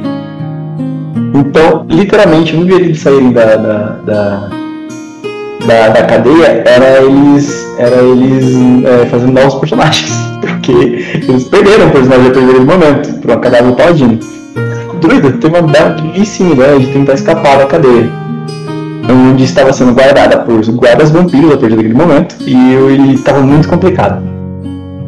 por uma cagada de 20 sucessivos, é, seguidos, eles conseguiram chegar até a porta da, da, da, da, prisão num plano bizarro que eles tiveram lá. Tipo, eu vi o animal, pego a chave, não sei o que, eu abro a porta, vocês vão ver quebrando, andando, fazendo o pessoal dormir. Beleza. No final, a ideia é, no meio de uma batalha com o guarda, a Ladina leva uma, uma, um raio de fogo na cabeça e fica com os cabelos em pé, sabe? Tipo, sabe cabelo queimado, tipo escada? Cabelo bonito. E ela, e ela, com esse cabelo, ela vai dar uma cantada no guarda. Ela tira um 20, o guarda tira um 1 e eles conseguem escapar da cadeia. Aí eu falei, mano, como, ah, como você, parecendo um mendigo, conseguiu. Consegui, isso, que eu, isso que eu tinha vantagem no, no teste, tá? Eu consegui tirar um, tirei dois um na, na, com vantagem. Aí eu falei, mano, olha, essa, olha essa situação que vocês me fazem, vocês me fazem narrar.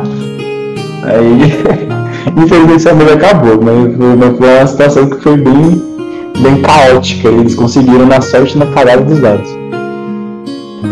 E outra cena. Monge. É? Da- Dado caótico, cara, incrível como às vezes o dado pode ser caótico e ao mesmo tempo roleplay. Mano, e em casa tanto com a cena.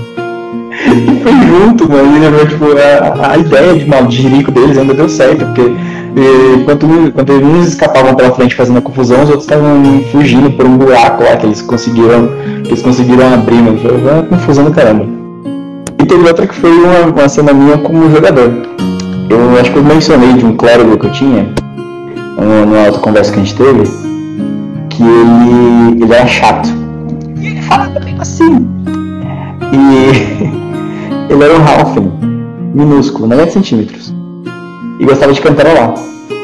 No meio da, da- da- do prólogo que a gente jogou, a gente jogou sessão zero, era o prólogo da história do- dos personagens. Esse meu personagem a gente tinha que passar por um campo, né? Um campo de trigo.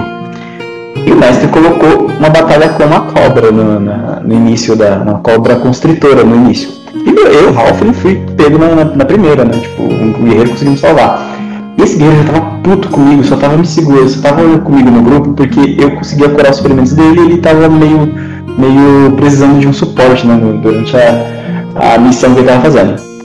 Aí o Halfling chega no meio da estrada, começa a cantar. Cobrinha, não me ataque, por favor. Cobrinha, não me ataque, por favor.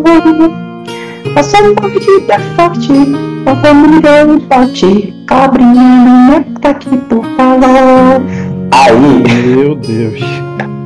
imagina o resto da sessão inteira eu tava cantando essa música. Imagina. Cara, mas assim, eu acho muito interessante, assim, essas situações inusitadas que acontecem no RPG. Uma coisa que eu falo muito é que RPG dá essas situações, faz a gente interagir muito com as pessoas. É muito bom pra treinar a criatividade, perder a inibição, né? Porque, nossa, uma galera que deixou de ser. passou a ser mais extrovertido por causa de RPG convenhamos, essa pessoa que chega e canta na sessão, essa pessoa com certeza aprendeu muito bem a ser extrovertido. Eu pessoalmente gosto muito desse benefício do RPG, sinceramente. Ela tá cantando ao vivo para o Brasil. né? Mas, cara, eu realmente fico muito feliz de ver que muita gente usa o RPG às vezes até como ferramenta de, de aprendizado, de estudo.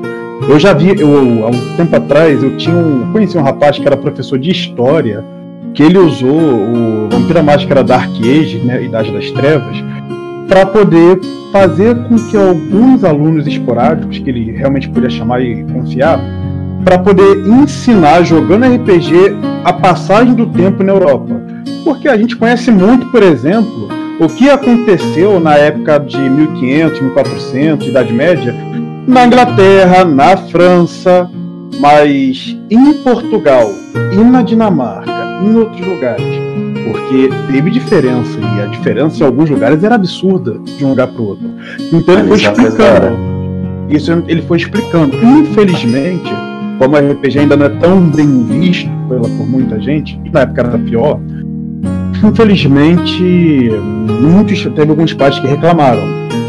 Mas hoje em dia eu vejo que tem muito mais gente usando o RPG como método narrativo. Eu já ouvi falar de uma pessoa que usou RPG na, na tese de doutorado. Caramba, eu quero ver esse doutorado. Não, pô, imagina. Você ter uma pessoa que usa. Eu não sei, sempre faz memória. Eu não lembro se era psicologia, realmente não lembro o campo da pessoa, mas ela comentou comigo isso. Eu estava muito mais interessado em saber como é que era do que o campo da pessoa. E ela falou que ela, é, que ela fez um parâmetro é, RPG personalidade, RPG sociedade. E realmente não lembro que já tem um tempo. Mas eu sei que tem gente que hoje em dia usa o RPG para TCC, para monografia, para tese de mestrado. Isso é muito interessante porque o RPG, de fato, ele ajuda em, na desenvoltura, na dicção, na criatividade. Ele faz com que você aprenda sem sentir, estimula a leitura. Quando é RPG, o pessoal pega ali para ler, né? Não, vê, não vai para outros caminhos, tipo, só joga, joga, joga, joga e depois quer narrar. Isso é bom? É. Mas é bom a pessoa realmente dar uma lida no livro. E principalmente, uma coisa que eu acho muito interessante, o RPG estimula você a aprender, porque, por exemplo, se você é um narrador e você quer saber o porquê que a espada de duas mãos é tão mais pesada do que uma espada curta, o motivo pode parecer óbvio, mas por que a diferença de dano é tão grande, por exemplo, em alguns jogos? Vamos pesquisar para ver o peso dessa espada, talvez o peso do livro esteja errado. Vamos pesquisar para saber, por exemplo, como se administra uma empresa, como é, faz algumas coisas, como se hackeia. Porque é muito interessante em jogo de fantasia urbana. Tem gente que acha que botar na ficha que é um hack vai hackear tudo que é computador da NASA com o computador da Xuxa. E não é bem por aí. Né? Existem existe outros caminhos que você tem que tomar. Então, você, então isso acaba, e várias outras coisas também. Isso acaba estimulando você a querer aprender. E eu acho isso muito válido.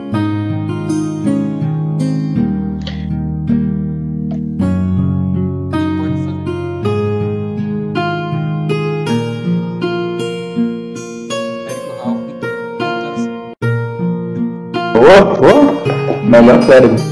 O nome dele era, nome dele era Doc. Eu lembro até hoje, ele tinha um ursinho, um ursinho negro, 200 quilos.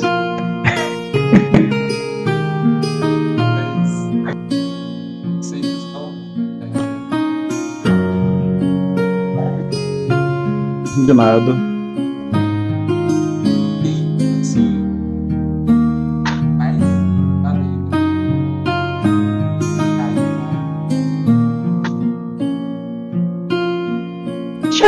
Doc? Hã? Já viu o Doc? Ele é calmo, ele cura as pessoas. Assim, da. É, da primeira pessoa. Eu e o ursinho tigre, a gente é muito legal. A gente sabe fazer cura com as mãos. É tipo reiki. Ah, mas eu gostei do papo, gente. Também muito obrigado. É, eu, Sim. eu agradeço. Convido, convido vocês, qualquer coisa, tempo, né?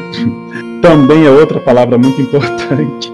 Mas quando vocês estiverem, convido sim para vocês estarem aqui conosco para poder aproveitar algumas mesas, poderem jogar RPG. E se vocês me permitirem, tem alguns que talvez queiram fazer perguntas sobre essa mesa, essa breve mesa redonda que nós fizemos.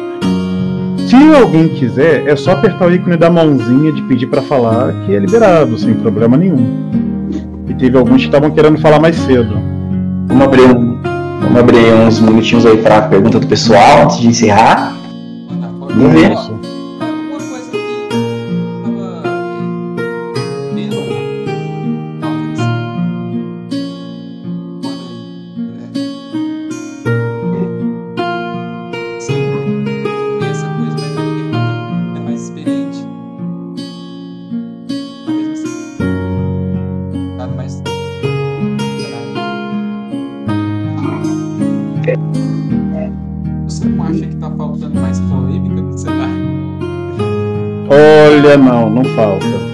Existe polêmica desde 98 com o caso do Ouro Preto, que tentaram proibir, o- proibir o RPG no Brasil.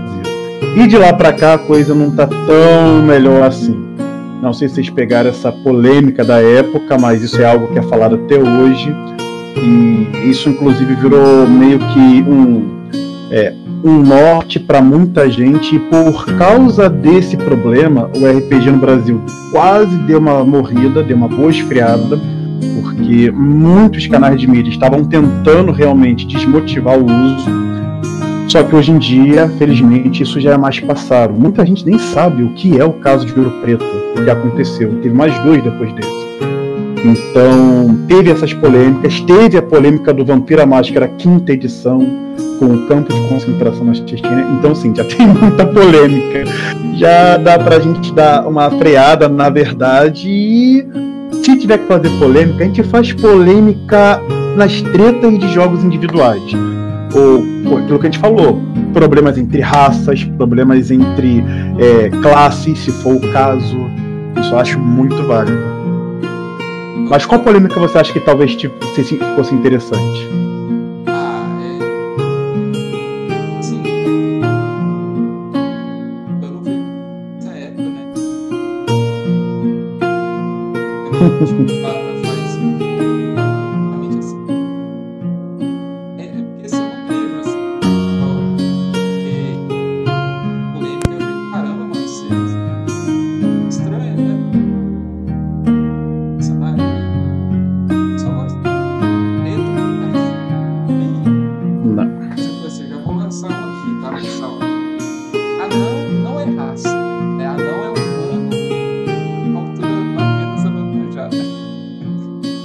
Depende do cenário.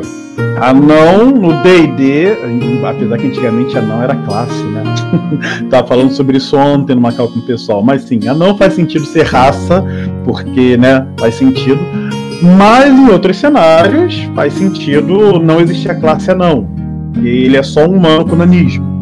Mas o anão no D&D ele é tão raça, tão raça que as mulheres anãs têm uma é, fisionomia e uma anatomia diferente, de fato. Né, tem toda uma diferença de atributos, né? Ele Exato. tem uma resistência ou uma força, entendeu? Tudo difere do humano. Quantidade humano. de talentos que você vai poder ter como anão ou como humano. Tem toda essa diferença. É a mesma coisa que falar que Droll é, é, é, um, é um elfo mais escurinho. Não, o Droll é diferente. É um- o Droll real é uma raça diferente, tem toda uma mecânica diferente, uma biologia diferente. É Uma parecido, mas história diferente, né? uma história totalmente diferente, totalmente não ligada uma à outra. Uhum. Então, temos essas. Assim, essas polêmicas são fáceis de resolver. Mas temos polêmicas bem mais aprofundadas, por exemplo, no Cthulhu, onde muita gente, por exemplo, você joga Call of Cthulhu, mas você aceita que seu personagem vai morrer no final? Porque assim, você vai ter prejuízo no final do jogo. Você não vai ter um final feliz. No melhor cenário em Cthulhu, você vai ficar, você vai ficar louco. No melhor cenário, dependendo do narrador. Mas a grande maioria das vezes você vai morrer. E Cthulhu nem vai sonhar em aparecer. Porque tem vários outros deuses antes de Cthulhu para aparecer. Vamos ver outro cenário que tem- pode ter uma polêmica maneira. Hum, storyteller Mundo das Trevas. Nossa, esse tem muita polêmica. Nossa Senhora. Tem polêmica, inclusive, não sei se vocês sabem, mas existia no passado um clã chamado Ravenous, que eles eram descendentes de cigano. Por que, que eles foram retirados do jogo, praticamente exterminados? Porque os ciganos processaram a empresa na época, que na época era White Wolf. Porque retratavam os ciganos nesse clã de maneira pejorativa, como ladrões, como malandros. Eles não são assim na vida real. Então tivemos essa polêmica também. Posteriormente, tivemos outra polêmica que foi justamente com essa seita Sabá, porque eles estavam fazendo um campo de concentração de mortais, como gado mesmo, no melhor estilo Blade, botar o humano num canto para poder fazer de gado, na Chechênia. Só que eles aproveitaram uma notícia do mundo real e só mudaram no universo daquele cenário e dizendo que era um, na verdade, campo de concentração de humanos. Mas na vida real a mídia falou que era outra coisa. deu polêmica também, tanto que a empresa foi lá e se desculpou. Então já temos umas polêmicas bem exploradas em alguns cenários. Algumas É, E algumas polêmicas assim, simplesmente tipo, de falar, associar coisas nada, nada a ver com, por exemplo, crimes ao, ao RPG, era simplesmente a pessoa entender o que é RPG. Estudar primeiramente, né? Mas. Sim. RPG presencial, não sei se todo mundo aqui já teve o prazer de jogar. Se não teve. Ah, saudade, saudades. Forte... Exato. Não, pode ser aquele RPG presencial, não precisa ser na casa do colega, se vocês não quiserem. Pode ser no McDonald's, pode ser no shopping, sim. Já joguei RPG no McDonald's, no shopping. Já joguei em Ah. praça, com pessoas em volta passando e perguntando o que eu tava fazendo ali com a galera. Teve, uma- teve um caso muito engraçado que eu vou dividir com vocês. Que tem um cenário no mundo das trevas chamado Demônio a Queda. O nome já é bem sugestivo né? Estávamos nós numa praça, onde a praça era perto de um bar, e estávamos jogando. Um belo momento já à noite, acabou a luz. Mas a gente estava querendo jogar aquilo realmente, a gente queria muito jogar aquilo e continuar o jogo. O que, que um colega nosso fez? Foi em casa e trouxe uma vela. Botou no meio da mesa com as fichas e os dados em volta, o livro no colo do narrador, e continuamos jogando. E como o jogo tinha a ver com demônio, a gente toda hora falava a palavra demônio. Inclusive, Galera, por que, que o podcast tem tanto demônio? Não, agora é por causa do jogo Demônio é Queda. E, cara, a expressão de quem tava em volta, olhando pra nossa cara, era aquela expressão como quem diz: quero, eu quero falar alguma coisa, quero perguntar, mas o medo que eu tô de interromper e levar um demônio pra casa daqui a pouco. Bom, quando você leva um livro de RPG que tem umas capinhas bonitas, né? Não, eu livro de Demônio Queda, a capa realmente é, é, é sugestiva, porém é só um RPG. Ah, não tem ligação com nada real. Aquilo ali é realmente um cenário rico, bem construído. Vai ter gente que vai virar e vai falar: Não, mal, mas assim, você não conhece os fundamentos. Que... Gente, aquilo é real. É só... A empresa, nesse caso, teve todo um cuidado para realmente não botar nada. Tem nomes, ok, mas não botar É só um nada jogo. que realmente fosse afetar. É só um jogo se preocupar com esse cenário é igualmente preocupante você virar e falar: olha só, eu não jogo com lobisomem porque na minha cidade tem a lenda de um lobisomem que matava galinha, então eu respeito, não quero, não. Não tem gente. São, é a fantasia, é a interpretação. E na questão interpretativa, teatral, a gente pega todo um escopo. Claro, existe uma coisa chamada noção. Não é porque eu estou jogando um jogo violento que eu sou obrigado ou eu tenho que toda hora expressar uma opinião violenta, toda hora eu tenho que fazer algo que deixa quem tá ouvindo desconfortável. Não. Você Mas eu posso. pra- Você vai tanto pra RPG quanto pra jogo eletrônico, né? Exato. Um clássico exemplo, só para dividir também com vocês, é a questão da violência em outras pessoas, seja ela física, mental ou de qualquer outro âmbito. Eu, aquilo existe no mundo, todo mundo sabe. Existe em D&D, existe em Cthulhu, existe em Tormenta, existe em, em tudo, em tudo. Existe em Sion. Só que eu não sou obrigado a detalhar cada coisa que acontece, ainda mais se um jogador deixou bem claro que se incomoda com aquilo. Ah, mas o jogo é um jogo que tá ali bem claro para maiores de 18. Tem um cenário muito interessante chamado Cult, a Divindade Perdida. Que ele chega a ser mais pesado que o Mundo das Trevas. Vampiro, lobisomem, mago. Ele é um jogo bem interessante. Mas não é porque ele é violento, não é porque o livro fala que é violento, que eu tenho que narrar com detalhes de violência. Eu posso moderar se eu quiser. Depende do narrador. Alguém tinha mandado uma pergunta aí, mas assim, só pra complementar isso aí, que assim, não é porque o jogo ele dá essas opções que você tem que segui-las, você adequa conforme a mesa, né? Se você sentir que tem espaço e público para aquilo. Sim, sim. Não, não existe essa máxima de eu vou fazer porque tá no livro, então eu tenho liberdade. Quem se incomodar tá errado. Não, gente, RPG é diversão. RPG é para juntar a galera aqui que tá aqui ouvindo e participando e se divertir. Eu tô narrando, eu também quero me divertir. Vocês estão jogando, vocês querem se divertir. Eu não tô aqui para incomodar ninguém. Entendeu? E dá para você narrar, se divertindo e divertir os demais.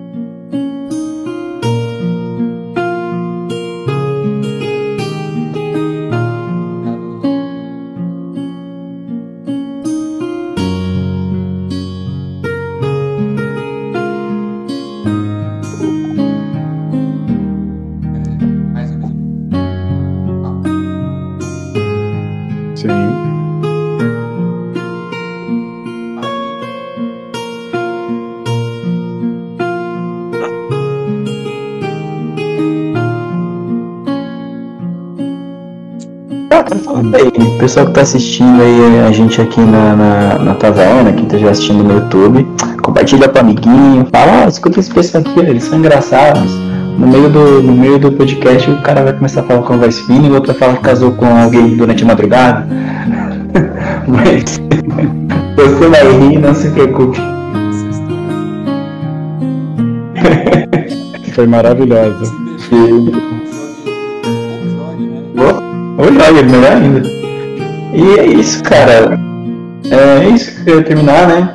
O pessoal da, da taverna, né? Todo mundo acompanha, acompanha eles nas redes sociais, no Discord, principalmente, onde, é, onde a taverna acontece, que é muito legal. Sigam o Necronos, no, tanto, tanto aqui no, no YouTube, quanto lá no, aqui no YouTube, como além da mesa, né? Quanto lá no, no, no Instagram, com o Necronos, seu arroba? É arroba Necronos, né?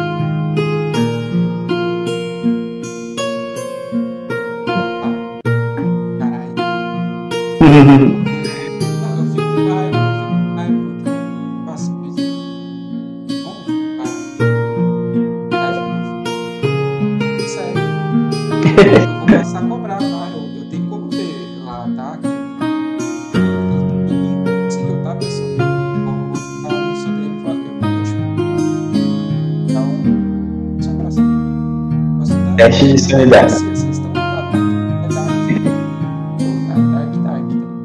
Teste de sanidade. E me sigam nas redes sociais. Eu tenho o Instagram Devaneios do Mestre, Devaneios underline do underline mestre, onde tem bastante meme e algumas dicas de coisas, itens, situações que aconteceram em mesa que eu compartilho lá. E é isso aí, pessoal. Recados aí, pessoal da taverna? Querem deixar algum recadinho aí pra acabar com a É. possibilidade?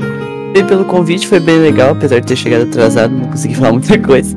Mas valeu aí pelo convite, foi muito legal o papo que eu tive aqui, teve vários assuntos bem da hora que eu, que eu consegui até falar e ter uma, uma certa experiência, mas valeu aí, foi bem legal mesmo. Eu espero aparecer aqui mais vezes. E parabéns aí por todo o trabalho. E a única coisa que eu tenho a dizer, gente, é também siga a gente nas redes sociais. A gente vai passar isso pro, pro Necronos, pro, pro Devaneio do Mestre. A gente vai deixar tudo na parte de baixo. Fiquem à vontade para seguir, para entrar, para conversar. Estamos sempre abertos a novas conversas, novos pontos de vista também. Exatamente. Precisando de alguma coisa aí, é só falar com a gente que a gente também tá aqui pra ajudar.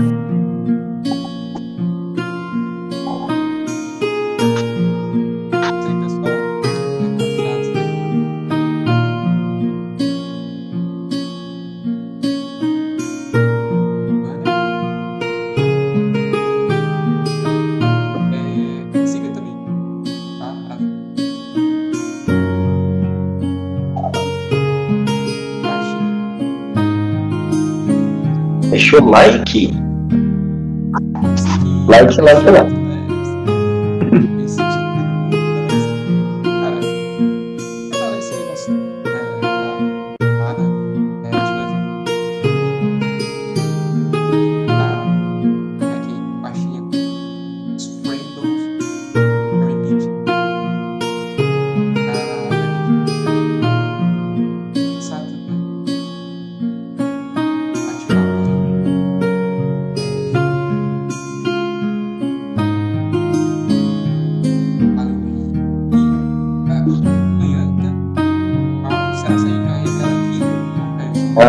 não, faz mistério. Revela, revela no Instagram, que aí eles vão lá atrás.